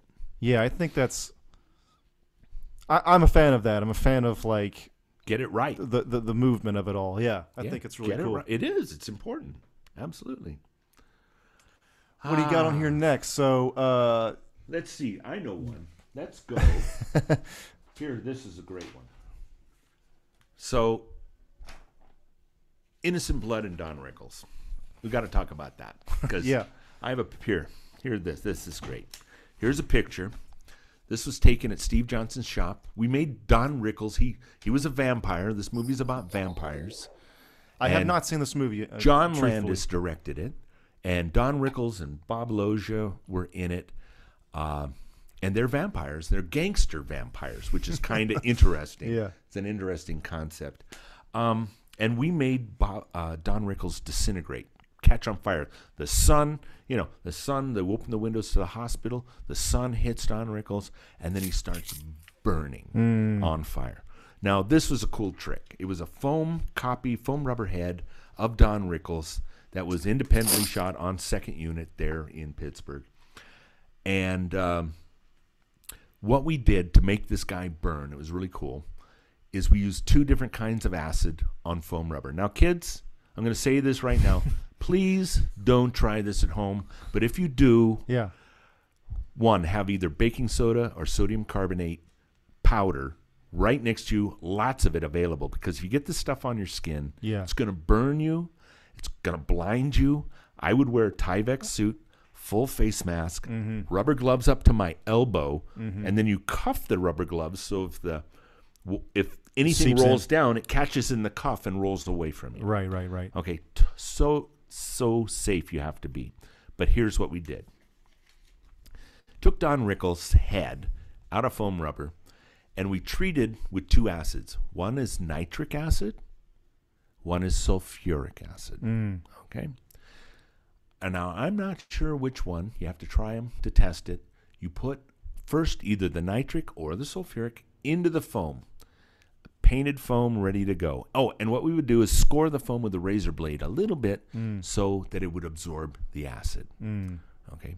So we pump it full, we'd fill it, we'd coat it, we'd draw it, we would paint it with this acid. I used uh, one of those uh, scientific bottles with the little tube that comes out the top and then it squeezes out and it had the acid in it. We'd fill it up with that acid. Now, inside of the puppet, we had a full blown puppet. Inside that puppet, we had a reservoir that had little tubes, dozens of them, come out and come out to the surface of the skull underneath the foam rubber that was there. And we filled that reservoir with nitric acid or the opposite acid. Mm. And it sat there. And then we took a little bit of air, very low pressure, like 5 psi, and we'd pump it into that reservoir, and it would push the other acid up these little tubes, and they would come out under the skin, just below the surface. Mm. When those two acids meet, they create an enormous amount of heat, and literally, literally, the foam rubber starts to burn, turn to charcoal, mm. and turn black. And you'll actually see fire in there and it's amazing effect. It gives off an enormous amount of smoke. You don't want to breathe any of it, mm. but we had a big fan over the top of it that suck all the smoke out, and we would fire that baby up, and then, you know, start puppeteering, roll the camera, then go tick tick tick tick, literally go tick tick tick with a button that would have a solenoid to let the air go in and push it into that reservoir because we didn't want anything squirting out towards us. Mm. We're puppeteers, we're right by it and this thing would lit up and burned. It was awesome. Really cool effect. So cool that if I in cursive wrote my name in one acid and then touched one drop mm. on the end of that name, it would actually write my name in burning black fire all the way out. Just continue to burn. Really cool Poisonous as hell. Poisonous as hell, dangerous as hell. Please don't do it. I've done it like three times. Hmm. We did it on this one. We did it on AI. The girl gets hmm. acid poured on her head. We did it on that effect. Both times. It's it's hairy dangerous, but it is a really really cool effect. And the first time they did it was on Fright Night, Okay. and that's Steve Johnson learned about it from Thaine Morris. Thaine Morris, the effects guy, did it. Steve told me about how it worked. We then executed it, and it worked great. It was a mm. cool, cool effect. So Don Rickles, greatest guy in the world. If you were to ask me who are the greatest guys you ever worked with in your career, I'd say Don Rickles is one of them. He God- didn't make fun of you or anything. Oh God, yes. Oh, he did. he had okay, to. yeah, oh, Yeah. Oh, it was fantastic. Absolutely Yeah. fantastic guy. Yeah, yeah, yeah. Uh, knows everybody by name. As soon as he meets you, he'll call you your name. That's cool. That's cool. really, really cool. And stories. Hmm. Oh my God, old Vegas stories. Old this, old that, all this stuff. He had a, a handler. Uh, I forget his name. Thomas, I believe it was. Hmm. Uh, and and how he got Thomas was he has you know his show. He's a mean guy. He says Hmm. he loads his audience and then says, "Hey, greaseball," and "Hey, you," Right, and right, "Hey, right. fatso," or whatever. Right. He does all that, right? Someone was waiting for him in an alley after the show at, but at were the hurt. stage door and was going to work him over. And this guy saved him, Oh shit. beat those guys up. And then he said, You are my guy forever. Wow. And so we got to meet him. Cool. After the show, or during the show, when we were working on Innocent Blood, He goes, Hey, if you're ever in Vegas, I always play the Gold Nugget. If you're ever in the Gold Nugget, you see me there, call me. I'll get you in. I thought, eh, Yeah, sure. Leslie and I were in Vegas. We were staying at the Gold Nugget. Don Rickles was there. Cool. I call. I call the front desk, okay? And I said, uh, "This is Eric Fiedler in room so and so. Could you connect me with uh, Mr. Rickles' room, please?" they did it. Oh wow. I didn't think they were going to do it. I thought, "Oh, this is where it stops." Right. I don't know where I'm going to go from here, but this is where it stops. Nope. Connected to his room. I talked to Thomas. I'm talking to the guy who saved him. I said, Thomas, this is Eric Fiedler. I worked on Innocent Blood with Don Rickles. He said, if I'm in town, and I see it, I should go. He goes, you got it. Go to the front, talk to the maitre d'. He has seats for you. That's awesome. I go, man. you're kidding me. Hell so yeah. We go, so we go. We go. Leslie and I go to the show. Oh, he also said, after the show, come to the green room and say hi to Don. That's awesome. I go, are you kidding? Great. So we go to the show. Now here's how the show works. There's a front in this show. There was a front audience. There was like a level that was like a wide eight ten foot wide level with tables on it. Then a mm-hmm. back audience. Okay. Here's what I find out. The the the maitre d loads the front with people. He goes, okay, I need a fat guy. A guy ah. guy looks like he's Latino. I need a you know a greaseball. Yeah. I need I need all these kind. Of, so they load the front. You think you're getting great seats? Yeah. They ever put you in the front, you're screwed. so they didn't put us in the front. They Yeah. put us in this middle section. Leslie and I had our own table. Okay. Nice. He does the show. Great show.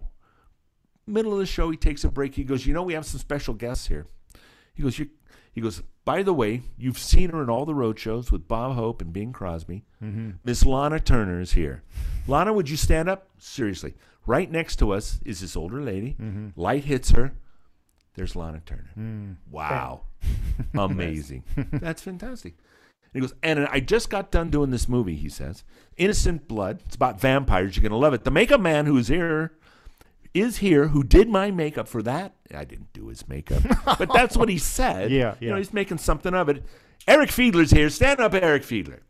And I'm like, Nice. holy shit, I didn't expect this. So I'm standing up. Everybody give him a big round of applause. He goes, all right, knucklehead, sit down. That's enough for you. yeah, of course. Yeah, yeah, yeah, yeah, yeah, yeah, of course. What do you think this is? The Academy? Uh, and he does that. And it was great. We go backstage after the show. He's talking with Lana Turner. No, was it? Is it Lana Turner? Wait, maybe I missed. Dorothy Lamour. Excuse me. I'm sorry, I blew it. It was Dorothy. Thank you, Leslie. Dorothy Lamour. He goes, so, so, and he's talking to us as if we're having a conversation with all of us. And he goes, so Eric, you got to understand, Leslie. Look, Dorothy Lamour actually came up with those road shows. She was the one who came up with the idea. Everybody thinks Bing did it, but he's talking to us like he's known us our whole lives. Mm. Amazing. So, greatest guy, greatest guy in the whole world. That's awesome. So he's your favorite person you've worked with? One of two. One of two. Okay. One of two. The second one is this guy. Oh, he's holding up the Bicentennial Man book Script. script. Okay, it looks like a school yearbook from It the does. outside. It's all hard covered. They printed up Bicentennial Man scripts for the crew. nice. And there's a picture of Robin Williams inside holding the bicentennial mask and uh, has a little thing written to me from Robin. Greatest, greatest guy in the whole world. Amazing. 62 days. No one else was in that suit except Robin. oh, nice. Uh, Bill Bryan was in a suit, but not as Robin's character. And uh, didn't complain once about anything. Really good. Taught me a lot about how he does his style. His style for filmmaking is he starts out small when you shoot, uh, take, take, take, little bigger, little bigger, back small. That's Okay. his style. And so what we would do when we filmed him in that is I round the brows and the blinks. Very simple puppet, brows and blinks. And how I got the job was we built the head. Uh, Bill Bryan was in the suit demonstrating it for Chris Columbus, and I was running the face. Uh, Jaw was run by Robin Williams, or in this case was Bill Bryan. So I'm operating it. I'm across the room, standing on a table. Everybody's crowded around Bill Bryan. They're they're doing a demonstration with Bill in the suit, and uh, the eyes would move, and he would go into a gesture, and I'd do a, a, a reciprocal uh, expression that went with it. And and Chris goes, "Well, who is Bill doing the the expression?" He goes, "No, Eric's doing the expression." Well, where's Eric? Well, he's over there. And I go, he goes, I want that guy. I want that guy to do the face. That's how I got the job. So I go, fantastic. You bet I'll do that. So I went, and got to run Robin's face. Now the face was held on with magnets. First time I ever used magnets to stick a face on. Oh, And Steve said, Steve Johnson, when we were doing this show, he says, "This is this is Robin Williams. You got to do this is Robin Williams. If he wants out of that, he wants out now. Right. You know, he's going to do his rehearsals with his face off. Hmm. You know, so it's got to go on that fast. Hmm. And I go, okay, let me think about it. So I come up with this magnet thing. And so we have a bust of, of, of Robin. We have the back of the helmet on there. And then I have the face in my hand. And I go, well, how's this, Steve? And he goes, well, how's what? And I go, I'm going to show you how fast the face goes on. From three feet away, I throw the face at the head. The magnets all go crick and line up and slap on. I go, how about that? That's pretty quick. It's on there, huh? yeah. He goes, You're not going to really do that with Robin. I go, Why not? Hey, Robin, go out for a pass. You know? and he goes, You're not going to do that. And I go, Of course not.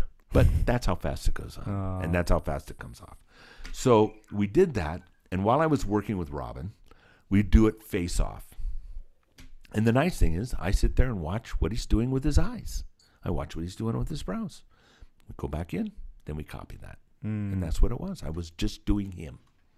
Was he? He wasn't like always on, right? Always on. He always is on. always on. On, on, on. We would we got an hour to dress him in the morning. Mm-hmm.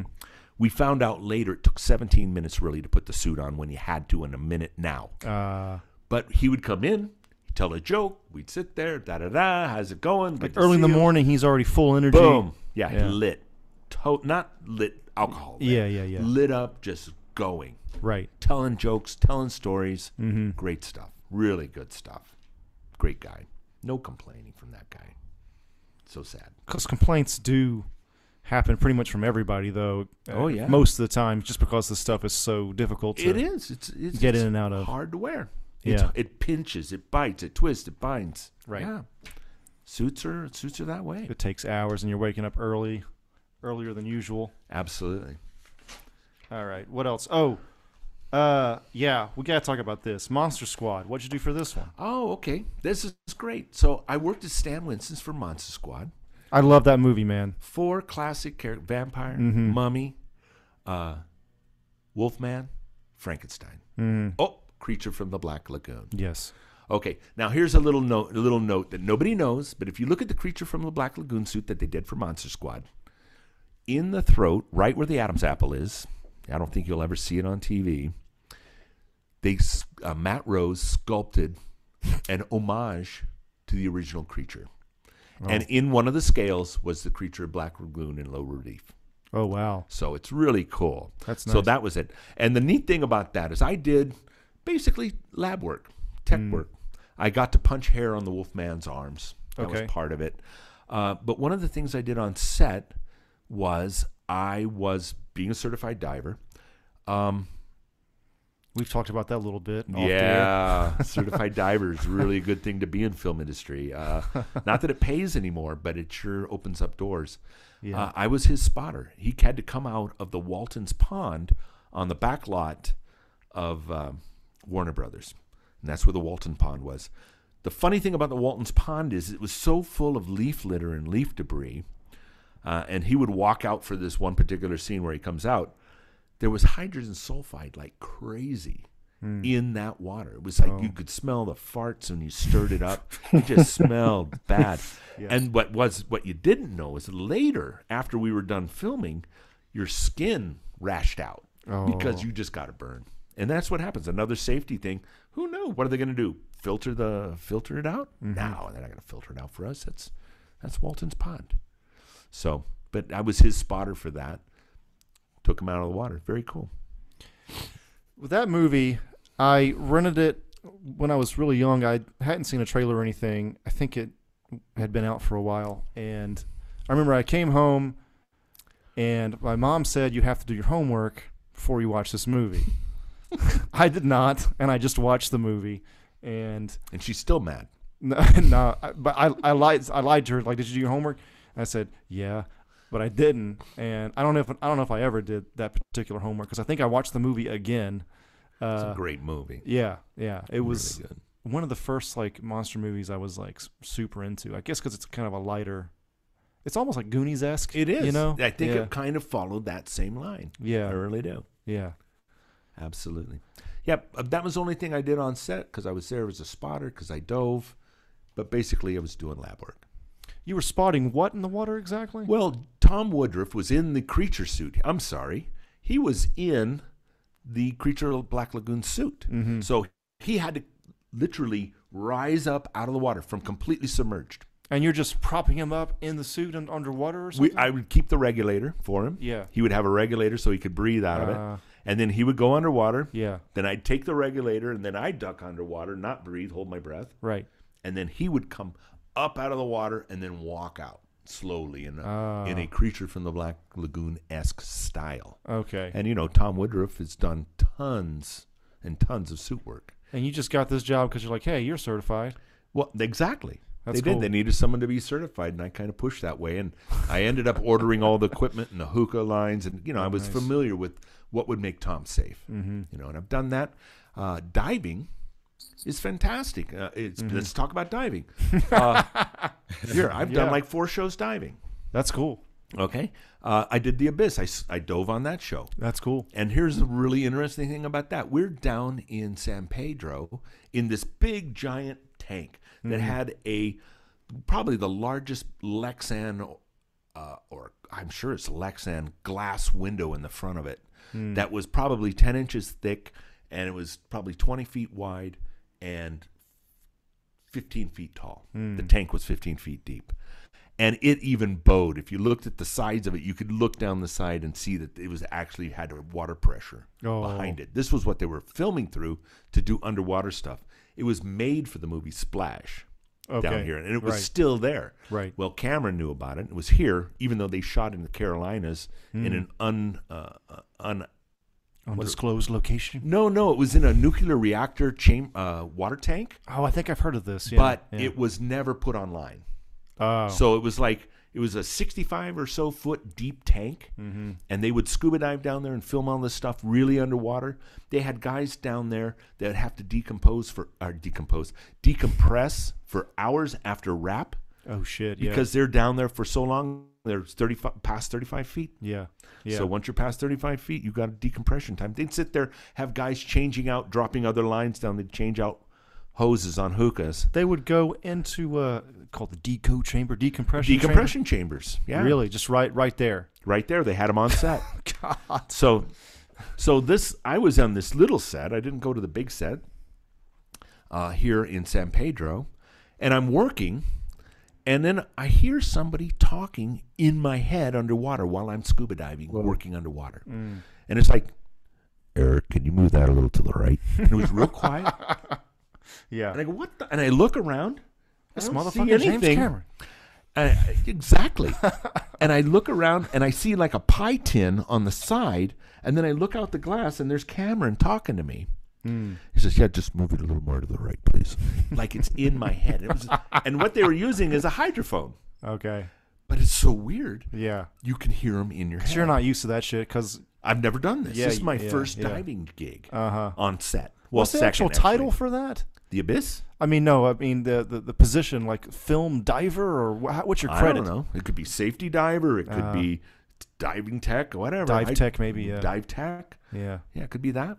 So we're diving. So that was one show that was cool. I got to dive on. Um, another was I on. Uh, I got to dive on. Uh, oh come on, what is it? Uh, Big Trouble in Little China. Oh shit. Okay. Okay, there's. Oh, this is the hell of the underground underwater sinners or upside down sinners. Okay, they're all underwater in a tank. At uh, this was at MGM Studios. Got to meet um Kurt Russell. Goldie Hawn showed up for some reason. Got to meet Goldie Hawn because you know She's they're, just there. they're she just showed up. That's cool. That's And It was very cool. Really nice guy. He again another personable guy. Guy to sit there and talk to you He seems nice. like you Yeah. you know him. like you've known him forever. Yeah, yeah, yeah. Absolutely. And so uh, I dove on that show, setting up all those things underwater. We had to rig That's them awesome. and put them and put monofilaments on so we could turn them slowly as the guys were swimming and getting scared by them.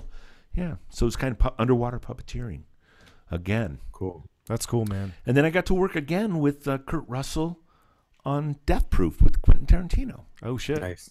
Another one. Of course, uh, you know, I, I didn't say anything because he'd never remember who the hell I was. yeah. But we were filming in Buellton, and I had a double of Kurt Russell. This is for uh, KNB Studios, and this is a Nicotero job.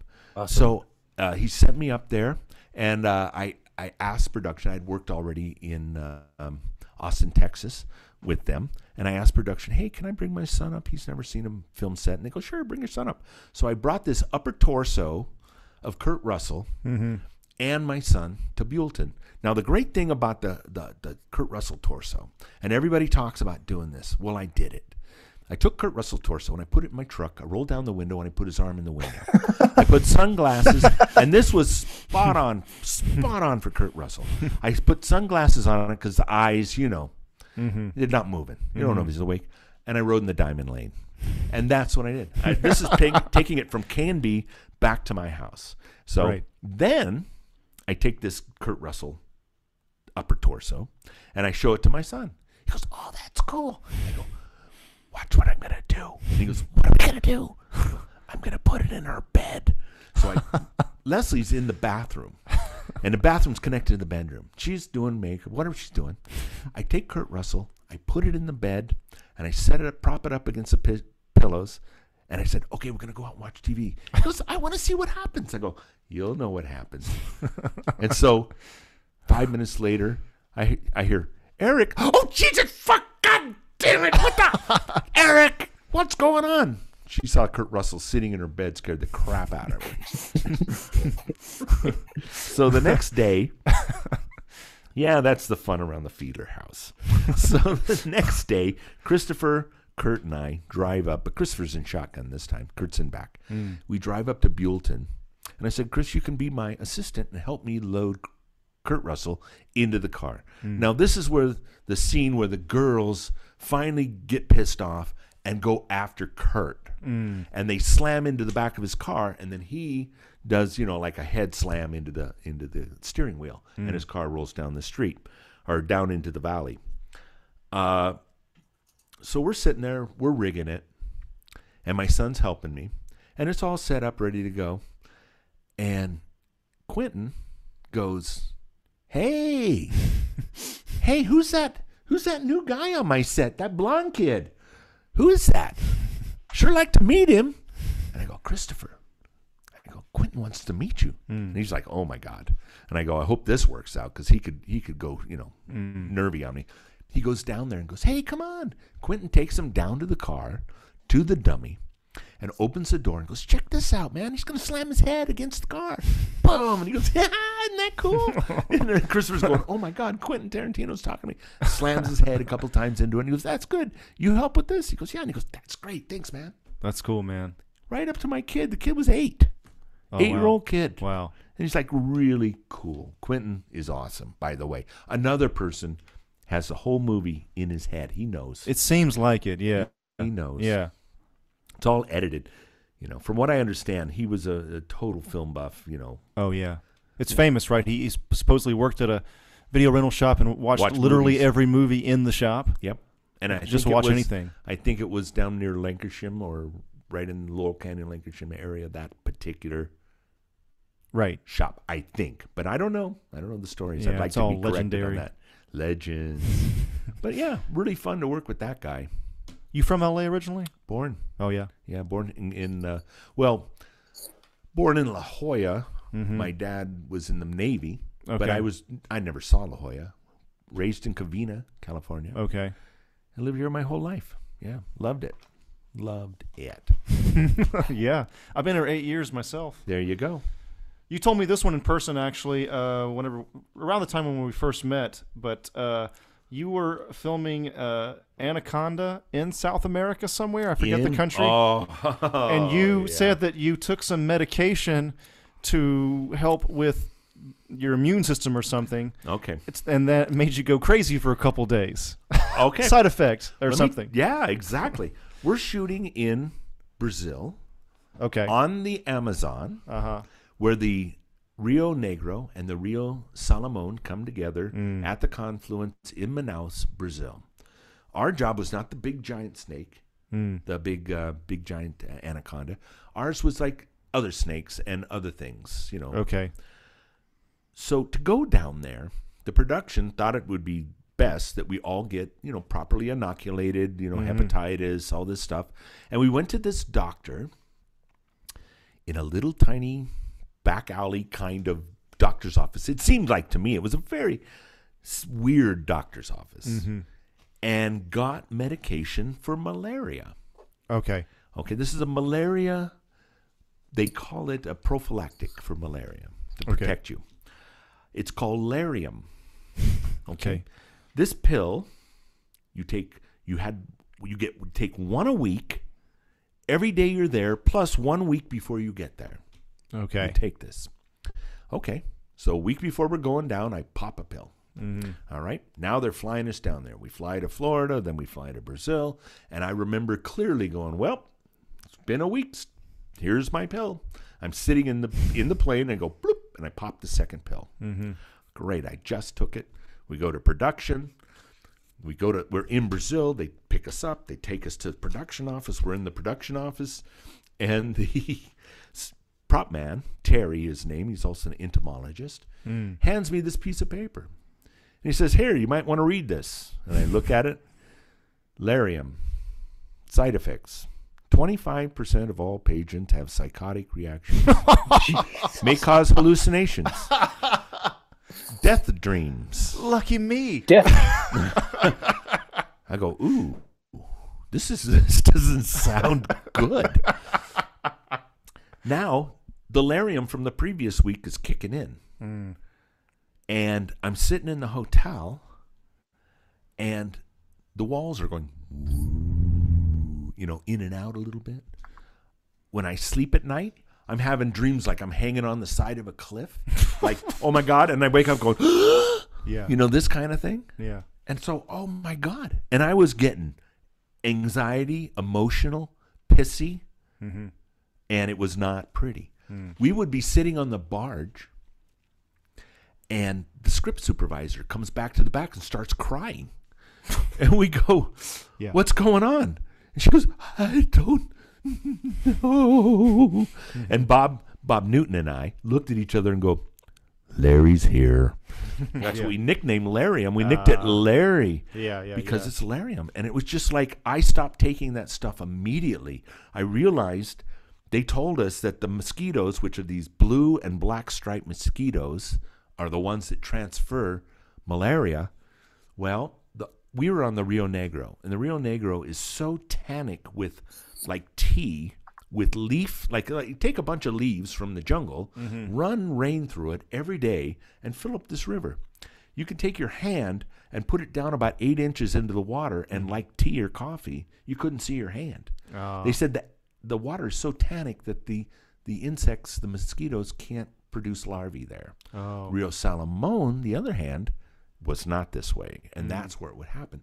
So we never had. I never. I didn't get bit once, even though I had stuff on.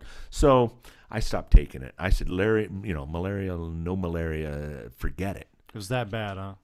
It was horrible. Yeah. It was. It was horrible. Did you have suicidal thoughts? No. Okay. No. No. No. It didn't go that far. Okay. But oh my God, it was awful.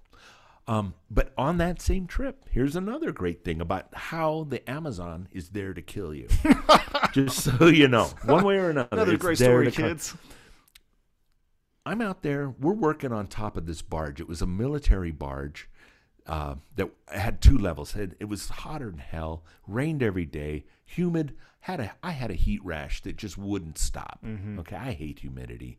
I could never live in Louisiana. You're a California boy. Oh yeah, I love Yeah. this dry, wonderful air. You know, Yeah. and it's warm. Yeah. Um, I'm I'm working on top. We're working on this effect where, um, uh, who's the main guy? The Mateo, I want you to go. To Oh, the older guy. Vaughn. Yeah, Vince Vaughn. No. no, no, no, no, no. I know you're talking You know about. who it is. God, I know exactly what you're talking about. Robert Von, whatever. Yeah. He we we had a big skin that Bill Bryan back to Bill Bryan and his magic plastic Mm. made this snake skin that looked so much like snake skin out of sheet of plastic. Mm. And we had it so we could roll it out. Okay, we wanted to roll it out and it rolls out. Two parts of this story. First part is to roll it out, we needed some lead, like fishing weights. Mm-hmm. We figured they're fishing, everyone's fishing around here. We asked one of the guys in our broken Portuguese, Mm. hey, uh, we need some weight, some lead. And we look in our book, lead. They go, Mm-hmm. no problem. Boat, off it goes. Um, 20 minutes later, here it comes. Pulls up. The guy comes up. Okay, now listen, this is unbelievable. We couldn't believe it. guy comes up with a car battery, Okay. takes a machete, chops the end off of it, Oh shit. pours the sulfur, sulfuric acid inside the car battery into the Amazon, and s- and then opens it up, and inside, of course, is lead. Yeah. Boy, that's not a way I wanted to get it- any lead. Yeah, yeah, I yeah. really was really. We were like, up, up, up, up, and it was too late. He had already chopped it up, poured it into the river. Mm-hmm. That's how they think of it. It's Mm. just that's where you put it. Uh, so we did that and we unrolled it. Well, while I was working on this effect, getting it to unroll properly, we had branches from the canopy coming in over the over the water, over our boat, and I brush up against one, and something something stings the shit out of me Mm-hmm. on the arm. It's like what the fuck, right by my elbow. What is that? Mm-hmm. And I look and I look and I'm thinking it's one of these ants. They have these ants down there that have have shells as hard as pistachios. Oh man. Okay, and I would ha- I had a battle with one with a pair of needle nose pliers. Okay, I just barely won with it. But when I cr- I crunched it, that's how I knew it was like a pistachio Oh. shell. You know, I go, oh my god, these things are tough. I thought that stung me. Mm. I look through the the leaves, I pull them back, and here is this four inch long, bright green with fuchsia stripes caterpillar with two little tangs on the back and a fluff ball on the front. Beautiful, beautiful mm-hmm. thing. I go, oh my God, this thing stung me. And my arm is on fire. Mm. Oh my God, my arm's starting to swell. I run down off the boat. I go to this other boat. There's a medic there. I go, come with me, come with me. He doesn't speak any English. I go, that did that. He goes, Fugo, Fugo, kata Fugo. And I go, yeah, that fucker stung me. And what he was saying is caterpillar of fire. Oh. So he threw it in a bottle, and we went to another boat, and here I have this sting mark, and hmm. my arm is swelled up like Popeye, burning. Great. And finally, after about two hours, it goes down. It Okay. stops. But for the rest of the trip, I had a dime size hole that was necrosing in my arm. Great. And the and the medic would sit there with a tool and scrape out the dead skin and then pack it for me every day. I could take the tip of my little finger and stick it in my arm. And I go, "Oh well, and there's the scar today." But nonetheless, everything in that jungle will kill you. It's crazy that they really wanted to go to the actual fucking Amazon for this. You know what I mean? They didn't want to. They didn't want to fake it at all. Well, they did. They the second half of it was filmed right here at the Arboretum. Oh, okay. and you That's can close, see huh? it. Yeah, when you see the end of the movie, again, Yeah. another movie, they filmed the first half there and the second half here, right? You can just tell the difference. Oh, in a minute. Yeah. Look at the water. Look at the sky. Yeah, yeah, yeah. Okay, there's bright blue with big puffy clouds, Mm-hmm. and the water's like the the Rio Negro water. Mm-hmm. Here it's kind of murky, and the sky is L.A. smoggy, Mm. and it was horrible. But yeah, same thing happened on that movie. I think I don't know how it happened, but but that happened. It was pretty interesting. Shit just got too dangerous, or was it reshoots? Uh, no, it was the whole ending sequence. the Oh, end okay. sequence at the, the the building and the snake comes down and the digital Mm. part and all that. And that was that was filmed here. Um, yeah, they had snakes there that'll you you know one bite uh, one bite you're dead. You, there's no fixing you. Right. They don't got nothing to make that better. Right, right, right. Yeah, danger on set. It can happen. Medic, Liability. Yeah, insurance will get that. medic. It is Yeah. an emergency. Insurance will get this. Insurance will get it. Yeah, of course. What's she saying? Tropic Thunder. Oh, I got a Tropic Thunder story. Yeah, That's a good one. Which one? Wait, which one, honey? Oh, right, the insurance to pay for the for the uh, for the actor. But I do have a story for Tropic Thunder that's really really good. Um, I worked for Robert Devine, and he had to do the pan- panda sequence for Tropic Thunder. Okay. Okay, so we have to take the panda down to show to Ben Stiller, and get his approval. So we Mm. take it down, we do the demo, blah blah blah, and it, you didn't see it as much as we you know wanted you to, Right. Of course, That's always the case, right? but this that's not the point. The, the, the we're on a stage. They had filmed in Hawaii. I met some camera operators there. They said, "Oh my God, this show went on and on and on because it rained every day. Oh. Things you can't plan on, Yeah. right? yeah. If you look in almost all the scenes, they're kind of wet scenes. You could tell they're Oh, overcast days. They right. had to wait for their days, right. so you know there's a lot of rain. Everything's wet. That wasn't wet down. That's nature. Right. So we're on a stage. This was the stage where the the compound interior shots of the compound and also the bamboo jungle where he finds the the the panda bear. Mm-hmm. So we're all standing out in front of there. We're showing it to Ben. Ben standing there, and Ben goes, "Hey man, uh, I want to introduce you to my friend. Mm. And here's this standing next to Ben. It's this black guy. Mm-hmm. I go, oh, that's cool. Hey, nice to meet you. He goes, this is my friend Rob, Robert. And I go, nice to meet you. He goes, huh, nice to meet you. I don't know. Right. I don't know. I don't know the story. Right. I have no idea. it's Robert Downey Jr. Right. Until I go and actually to the theater and watch the movie. Oh shit! You had no and I idea. had no idea that he's playing a black guy who's playing a white guy playing a black guy Yeah, in the yeah. movie. Yeah. And I go, holy fuck, that was Robert Downey Jr. I'm standing. Now, this is credit to Rick and all and Kazu and all those guys. Oh, Kazu did that. I believe he did. Mm. I'm standing closer than this. I am shaking the hands with Robert Downey Jr. as a black man, thinking I'm shaking hands with, with a black man. it was awesome. Yeah, that's, That's cool. how good it was. Mm-hmm. Beautiful. And I think Ben knew that. And he Uh-huh. was just playing that on me. I don't know. I'm going to tr- trick the honky, trick the white guy, you know. he doesn't know it's Robert Downey Jr. He wanted to test it, maybe. He did it. Make sure it's as good as it always was. right. And right. Right. was Right. 100% amazing. that wasn't even on the script. Yeah, But that's- see that how was- this stuff comes out. That up? was off script. Yeah, yeah, Yeah. All the diving stuff too was off yeah, script. Yeah, all off script. A lot of that stuff. You have some uh, young guns too. Emilio Estevez, Ooh. old age makeup stuff. Absolutely. Absolutely. Uh, working with Rick Lazzarini on Young Guns 2, Academy Award winner Dave Anderson's makeup, key makeup on that. He's friends with Charlie Sheen and Emilio. He grew up with them, went to school with them, right? So uh, we do this makeup. I ran the foam for the pieces. I did all the hair work on that. That was my job. And then uh, Rick wanted me to go and help assist do the makeup and do the hair.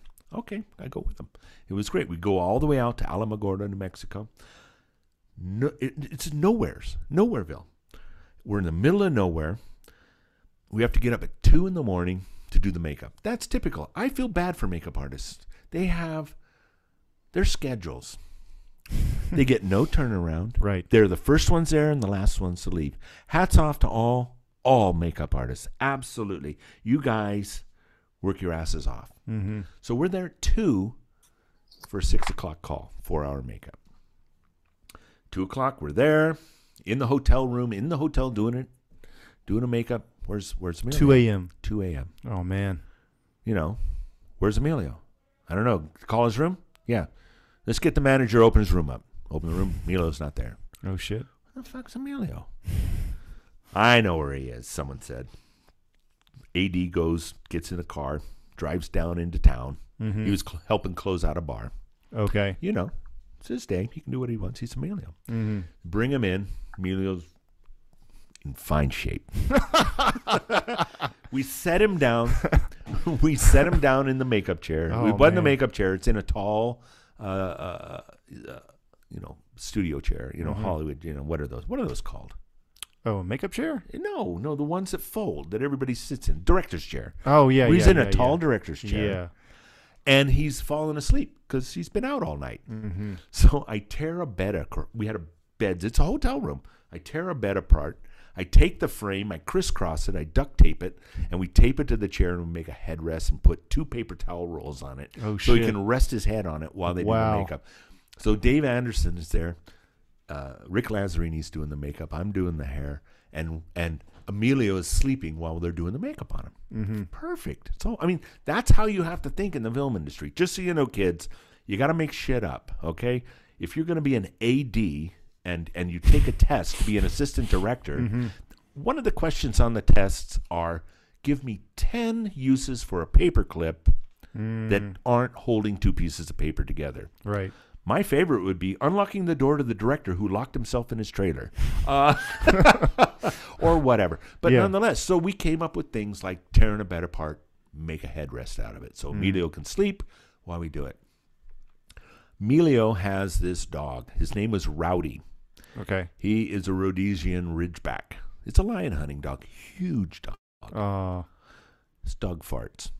Oh my god.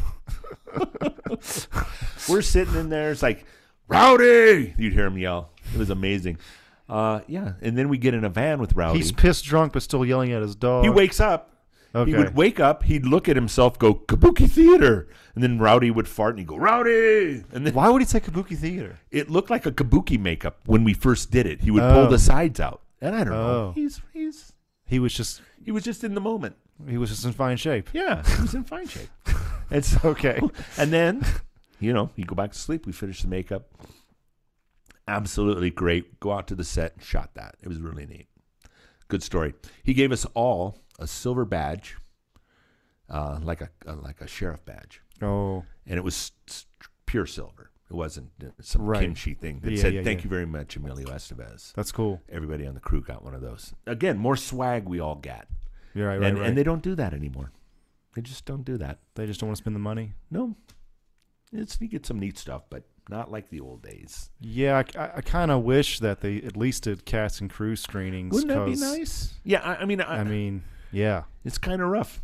I did one that was great for um, Mont. Uh, oh, that was another squad movie. Which one was that one? Gangster Squad. Mm-hmm.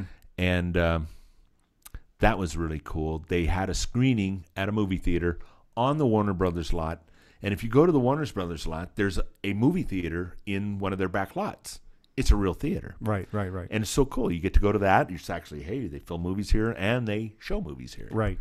So we went to there and saw that. So that was a cool one. That was recent. Everyone said that was uh, kind of a hellish shoot.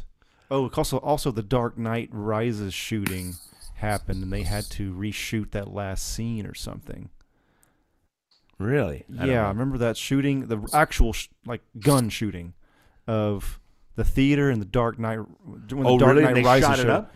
Some guy came in and shot up the theater, calling himself the Joker. You know, like an actual real guy. Oh my! Yeah. Oh, I didn't know that. The end scene of the original script was shot and everything was a literal Mm. Oh. shootout in a movie theater. Oh, you're talking about the one in Colorado, in where Yes. the guy shot up the theater of real people Yeah, yeah, during yeah. that deal, and they all thought it was a stunt. Yeah. Oh no! And yeah. then they reshot Gangster Squad, the end of it, totally way after because of the sensitivities towards that oh, at the time. Oh, I didn't know that. See, Yeah, yeah, apparently, Oh, yeah. apparently. that was cool. It's Yeah. neat to to see Sean Penn. no, just neat. Yeah, yeah, Very yeah. Cool. Very cool. I actually didn't see it, Gangster Squad. It was okay. It was okay, I didn't not mind great. That wasn't like crazy. Not you don't have to see it again, No. which is good the first time. Yeah. Don't play full retard. yeah, yeah, pretty much. Tropic Thunder. Yeah. Uh, Never play full time. and then I watch it on TV. I'm watching it on Comedy Central. Never play full special. What? oh, they, Oh. they- Overdubbed special instead of retard or full tard. Oh, really? it wouldn't do it because it was just too, you know. sensitivities have yeah, changed. con- Comedy Central is very sensitive. yeah, yeah, yeah. I get it. Yeah. That's another conversation yeah. for another day. Yeah. Um, Mom and Dad Save the World. First RC head. What's Oh, what's yeah. going on with this? That was the- remote control head. The first remote control head I ever built was for Tony Gardner. You're just getting into animatronics at this time. Well, I had already done the hand for uh, in uh, for uh, Highway to Hell. Okay. And now I'm doing uh, a head with uh, Bill Sturgeon and a few other people. Dave Pennicus, I believe, was there. And we did these dogs and we did these fish characters. And that was really fun to do. Um uh, we also did these mushroom characters for that. That was actually a very fun show. I thought that would be kind of cool. It was very kooky, very um, Dr. Seussish, if you want to call it that Right. Right. Right. had that look and feel about it, and very fun, and it not so good, but I like it. Mm-hmm. And so that was my first RC puppet head. With I did one of the fish, Bleak or Blub or whatever her name was, and and um, the great thing was it, it was a it was a non-union movie, and we're working there, and then all of a sudden, someone comes up and goes, "Well, what are you doing on this show?" And I said, "Well, I I move that, I make that head move with these radios. I'm I puppeteer that." And he go, "Oh, puppeteer. Well, you're going to be in the Screen Actors Guild." Oh, nice. Yeah. I mean, seriously. Yeah, yeah, yeah. That's not easy. Thanks, Ronald Reagan. Uh, whatever. yeah. Yeah. Whatever happened, I got in the guild in 1998. Oh, and nice. that was amazing. So, yeah, best thing that ever happened to me. I feel blessed. Absolutely love to make puppets. Love to do those things. We're not hardly are- even talking about puppets. We're more talking about stories, aren't we? well, that's part of the story, though. it is. Yeah, yeah, It yeah. is. By the way, the reason I said that is because Reagan was the one that, when he was the head of the Screen Actors Guild, he made puppeteers eligible to Was it him? enter. Yeah, yeah. Oh, he's Reagan- the one that did it because Yeah. producers hate him. Yeah, Are yeah, you yeah. kidding me? You're going to tell me a puppeteer gets SAG? Yeah, That's he, he's the one. ridiculous. Yeah, apparently so. Thank you, Ronald Reagan. yeah, there's a lot Well, of puppeteers. That was wonderful. I think I'll make the puppeteers. I think he's gone crazy. No, I'm gonna. Before I go, I'm gonna make the puppeteers part of the Screen Actors Guild. His wife is laughing off off mic here. That's hilarious. All right, this is this is one that I'm super interested in. Uh oh, probably have nothing. Maybe, maybe. Okay. It's on your list though. Okay. So, like we said before, born in '84. By the Yeah. time '90s come around, I'm six, seven, eight. '96, I'm six. I mean, 1990, I'm 6 Uh-huh, years old, uh-huh. and so on. So, Mortal Kombat becomes a huge thing around 92, 93, 94. I that's my generation, All right. hundred percent. So you worked on the Goro for this, the forearm I guy. worked on one of the Goros for that, Okay. which was, uh, I think, very cool. It was for Tom and Alec Gillis over at ADI. Mm-hmm. and they were doing um, Santa Claus, the Santa Claus at the same time with uh, Tim Allen. Tim Allen. Mhm. Exactly. So we're doing Goro. They got this great Goro costume. I believe Tom. I don't know if Tom was one of the Goros, but I think he was. They had two of them. Well, maybe they had. Th- I think they had three of them. One of them was an animatronic Goro. Oh my God!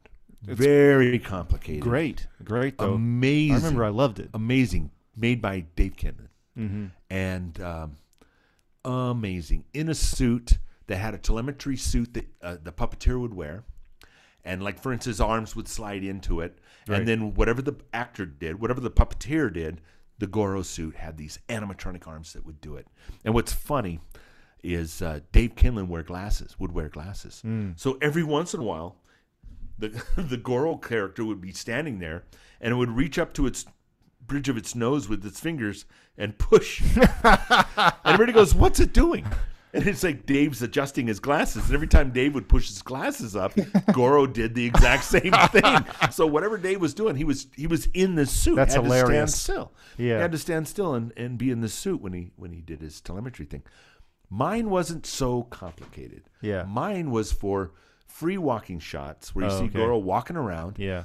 and I built a set of kinetic arms Okay. that were above the actor's arms. So Yeah. the, act, the the head's high, the actor's arms are the lower's arms, which they were with the other Goro, Mm-hmm. and then the upper arms were kinetic, spring-loaded arms Mm-hmm. with torsion springs and what, and, and it worked out great. It seemed that whatever the lower arms would do, if you moved your body like to swing for a punch, the upper arms kinetically would follow. Mm-hmm. Right. And kinetics, this taught me what kinetics were. Uh, This show said, man, get as much movement as you can for free Yeah. because you can go a, the mileage is just go go go Uh-huh. no cables connected no nothing and all the species stuff on species one and two Yeah. All those suits were kinetic suits Okay. we basically had a neck and a head that sat on a kinetic suit and if you moved the body and, and the arms were attached it looked like it was moving itself same thing with the girl. you just it, it's all kinetics and that sold me that i'm going to try to build everything i possibly can with free movement Hmm. anything i can get for free i love rod puppets Mm-hmm. i mean i try rc's great sound hates it because it makes a little noise Oh yeah. rods rods are great because digital goes ah we can get rid of that no problem Right. it's great stuff.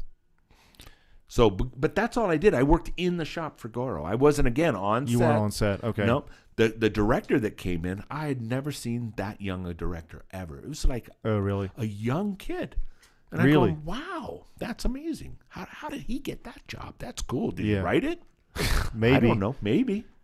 Supposedly, cool. it's uh, loosely, or maybe not so loosely, based on Enter the Dragon too. So There you go. I think that was actually part of its success was that it was based on an already popular martial arts film, just with a four-armed dude in it this time. there you go. And You it know. goes perfect with the game. Right. Marketing, marketing. It- I mean, I we were that generation, and we loved the fuck out of that movie. That it had a sequel, which was awful, but uh, But you went and saw it anyways. oh, we saw it. It was a Mortal Kombat movie.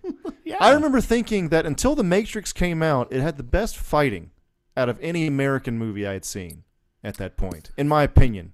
What do you think? I'm going to ask you this. Yeah. What do you think the, about the fighting? What What's your favorite fighting movie? What would you say? Oh, like, Like martial, that. Like martial arts movie? arts. Well, Bloodsport or The Karate Kid. Really? Yeah, Okay. yeah. All right. Uh, All right. Let's see. We're near the end here, huh? Uh, you got. We already covered the Abyss. Mhm. Uh, HBO Masters of Horror, the greatest launch ever. You know what? This is the perfect one to close on, too. yeah. Okay. I don't even hardly remember what I was doing for Masters of Horror, but I was working with Stan Stan Winston's group on that. We had something going on, some creature or something, and we shot up at Griffith Park. Hmm. Now, unbeknownst to me, this is the last day of filming, and catering's always pretty good. You can, I mean, the, the army runs on its stomach, right? Mm-hmm. Yeah. So we're filming. I'm filming this thing, and it's lunch. We break for lunch. We go down to the to the catering, and we go into the catering tent. And here is freaking prime rib. Here is steaks. Here is lobster. Oh, here shit. are oysters on the half shell. Here is shrimp. It is the most amazing meal I've ever seen in my life. And I go, and I said out loud, I go, wow, you guys eat like this every day? This is pretty damn good. it was the last day of filming, and the production was doing a really Mm. cool thing uh, for the crew to give us a really nice meal. So And it was, better than that. Stephen King restaurant. Oh. You know, if Stephen King goes, okay, you go to Griffith Park and go to this tent, Yeah. yeah. that would have been office. I would have got my dream, right? Okay. Yeah. Yeah. So, yeah, it was fantastic. The greatest meal I ever had in my life. That was on set. That was wow. it. That's cool. Very good. Yeah, you get it. You get something now and again. It's really cool. Mm. Yeah, hey Eric, I got one thing real quick. Uh, oh, he has a question for you. Oh yeah, hold on. Okay. got Sorry about going. that, Joey. Uh, yeah. fine. What's up, Joey? Hey, uh, so Night of the Demons. Night of the Demons. Oh my God. yeah, that was an interesting show. T- what do you want to know about it? Uh, I didn't know if you had a, just a particular story. Um, you know. Yeah, I do. Anything Uh, the lipstick story. That was pretty Okay. amazing. Oh yeah, yeah. I think. you, I, did you watch that movie? oh, I love it. It's a, it's and like who's who? go ahead. What, what what what's her name? Um, the Uh, it's like um, hold. On, I I could find it like super quick. I actually like. I know what the heck. It's like uh, Linda Linnea something. Quigley. It's Linnea Quigley, Quigley. yeah, I It's remember Linnea Quigley. Yeah, it's one of one of Steve's wives. Steve married Linnea Quigley. Steve Johnson. Steve Johnson Oh, married wow, Linnea okay. Quigley one time after this show for crying out loud.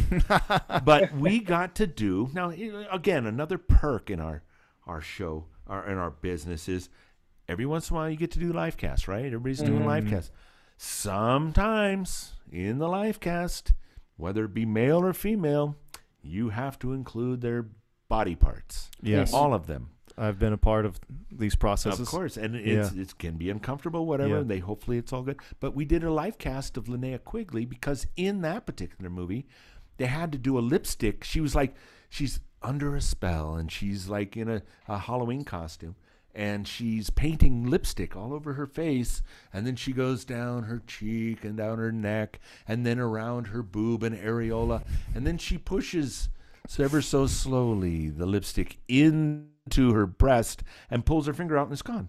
Magic. Yeah. That's where the magic trick comes in. We do magic.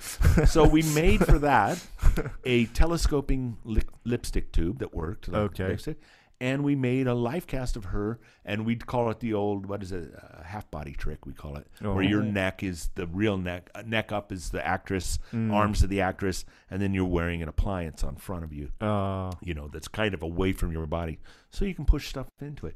And so that's how we did that. But uh, uh, Steve Johnson and Linnea, then after that show, became amorously involved, oh. and then they got married. and then Cool. they then they didn't anymore. you know, but it's that's it. That lipstick guy can only go Yeah. so far. I Joey, guess. you got any other cool ideas? What are you thinking about? Uh, okay. Uh, I got stories. um, let's see. Friday the third, or I keep saying Friday the Thirteenth. Uh, Nightmare on Elm Street four. Nightmare. Oh, that's a good one. Good for you. Uh, Nightmare on Elm Street 4. This is uh, We're still good. It's just Freddy.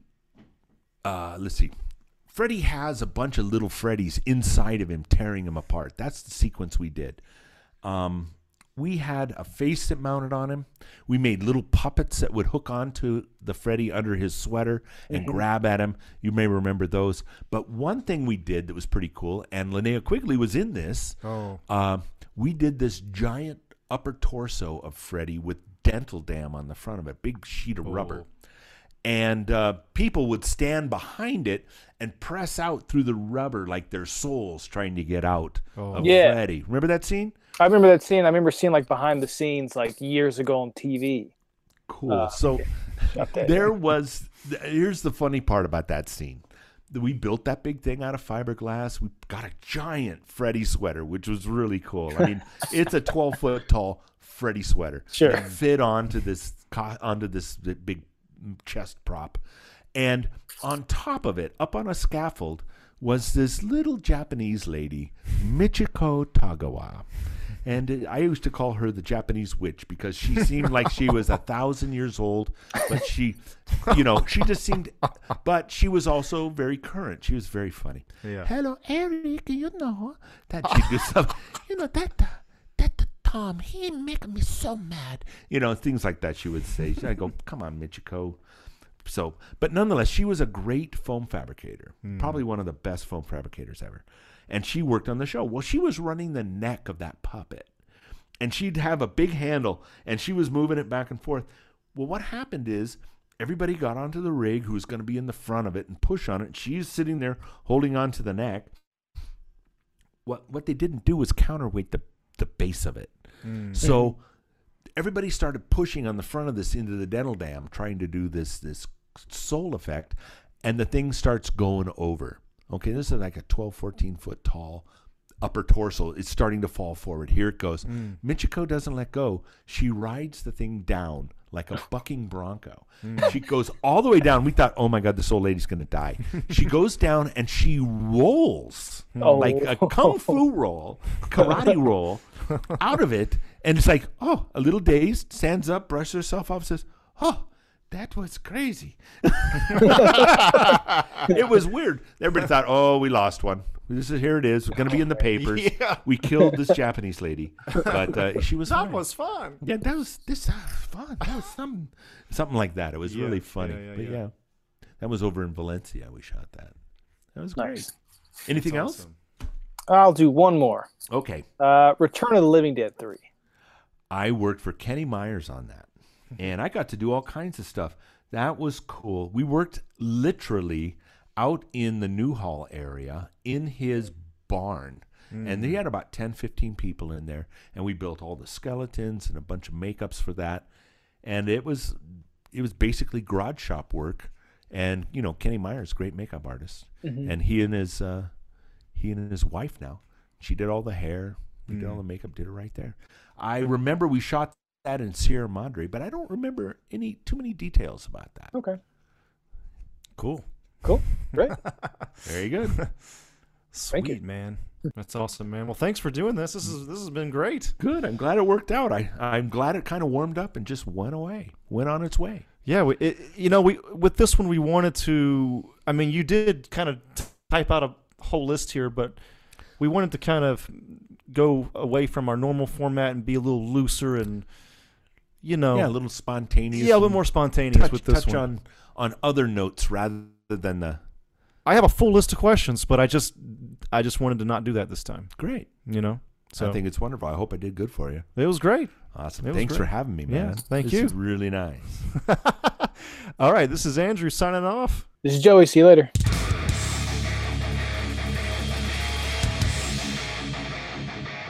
This is Stefan from the Superhouse Podcast. Be sure to check us out on Patreon, on Facebook, Twitter, Instagram, and any other godforsaken social media outlet that we that we should be floating on. We are basically on all social media, yeah, all social media. mainly Facebook and Twitter and Patreon. Check out the links in the description.